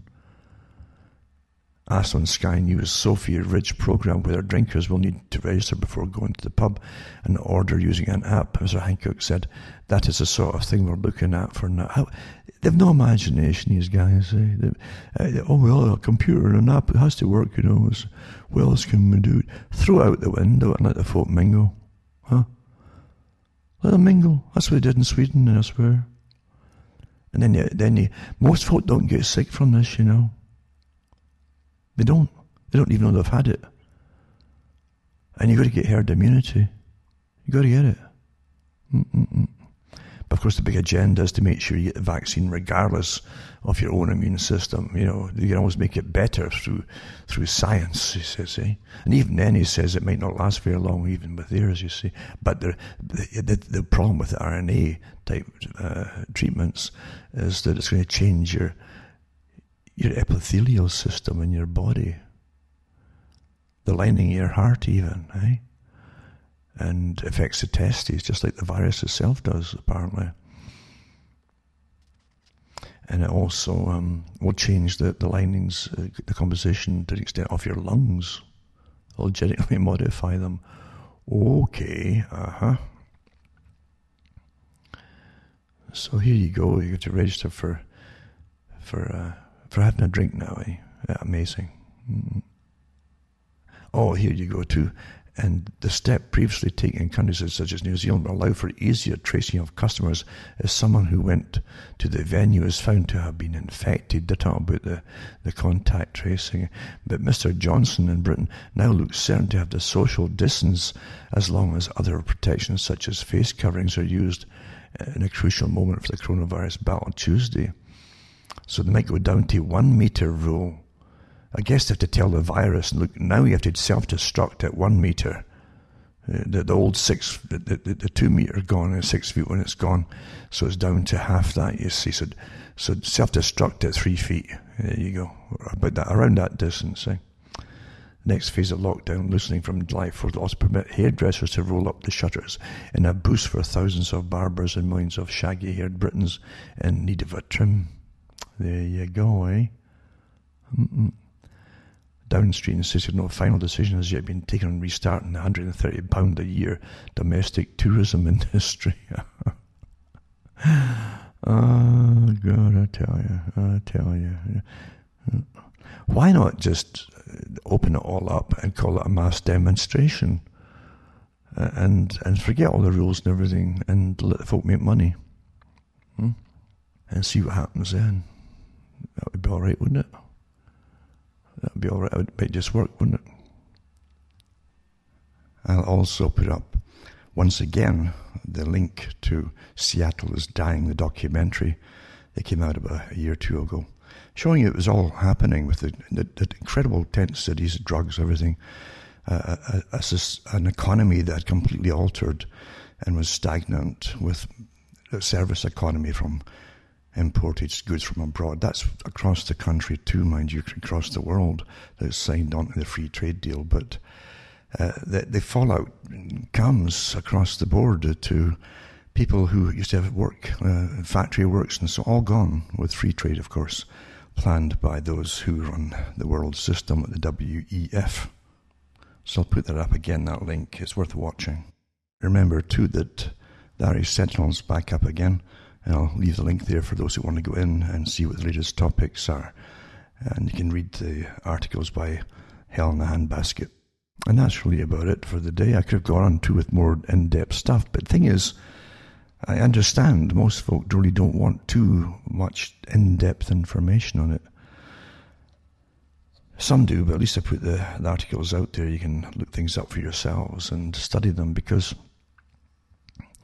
when you get a glimpse of how intense and how detailed everything that happens is, and how everything that happens is completely interconnected, where it's demonstrations, whether it's um, riots at the moment, to give you an impression of, of the necessity for, for a complete change in government systems. That's what it's really meant to do and uh, the COVID thing, the lockdown, and coming back uh, right after mass protests, it's okay to, to lock folk down again. You know, no mentioning the fact what happened during during any kind of spread at all during protesting, and uh, stuff like that. So, so yeah, I could go into it in more and more depth, but most folk really don't want it. They don't they can't really handle it too long. Some people do, but at least information is out there for those that want it. Remember, you don't don't depend on government to tell you what to do for yourself. You better start thinking for yourselves quickly. A lot of folk are, because uh, not, we've never seen a time when governments backed off all like at one at once, like uniformly prearranged, obviously prearranged, folks, to all step back at the same time and allow this kind of thing to happen. Is right? Don't you get it? Prearranged, mass massive organisation again. Everybody pretty well on board with it just step right back and, and let things happen because you're bringing in a new system and it's not the rioters system. They might think it is, but it's a compl- it's to suit those who already rule over you and have ruled over you for an awful long time. That's what it's for, and that's who it's by. For those who have a small support group in their area, maybe family or friends and so on, it's all the better. You definitely should be uh, working together to keep each, each other going and fed at the very least, and helping each other out to get to groceries and that kind of thing, and maybe even preparations for even worse scenarios if they happen to be fomented with the authorities uh, way above us, because they will certainly allow it if it need be. And you better start taking care of yourselves from different circumstances and and figure out things to do under certain circumstances, etc. Very important, folks. Don't sit and wait for things to happen because uh, when you've seen generals step back, members of the military industrial complex who are there to fill their own pockets, as opposed to help the country, stand back and allow things to happen, and even um, saying that they wouldn't back up the president are going to do anything. Then you've got the police situation where they won't do anything either because it's not safe for them to do it because they can't get backing either from superiors and politicians. No one's going to lose their job over upsetting certain segments at this moment. And that's plain to see. So uh, you have to take care of yourselves because this could turn into, into a horror show very quickly with another incident if that is, is what the big boys want themselves. They certainly want a regime change, but it's not going to be what you think is. It's, this is the same change, the post democratic system that the Club of Rome, which is part of the WEF, has been talking about for years. A post democratic system, they got to ram it in, and this is their way of doing it for those who haven't figured that out yet. so, anyway, hang in there and keep in touch, the folk out there. It's very important as we go through this scenario, and it's not finished yet, as you know. Uh, this is to bring in a new system that was been planned a long time ago, and it's a way to do it. From myself, Alan Watt from Ontario, Canada, this good night. May your God or your gods go with you.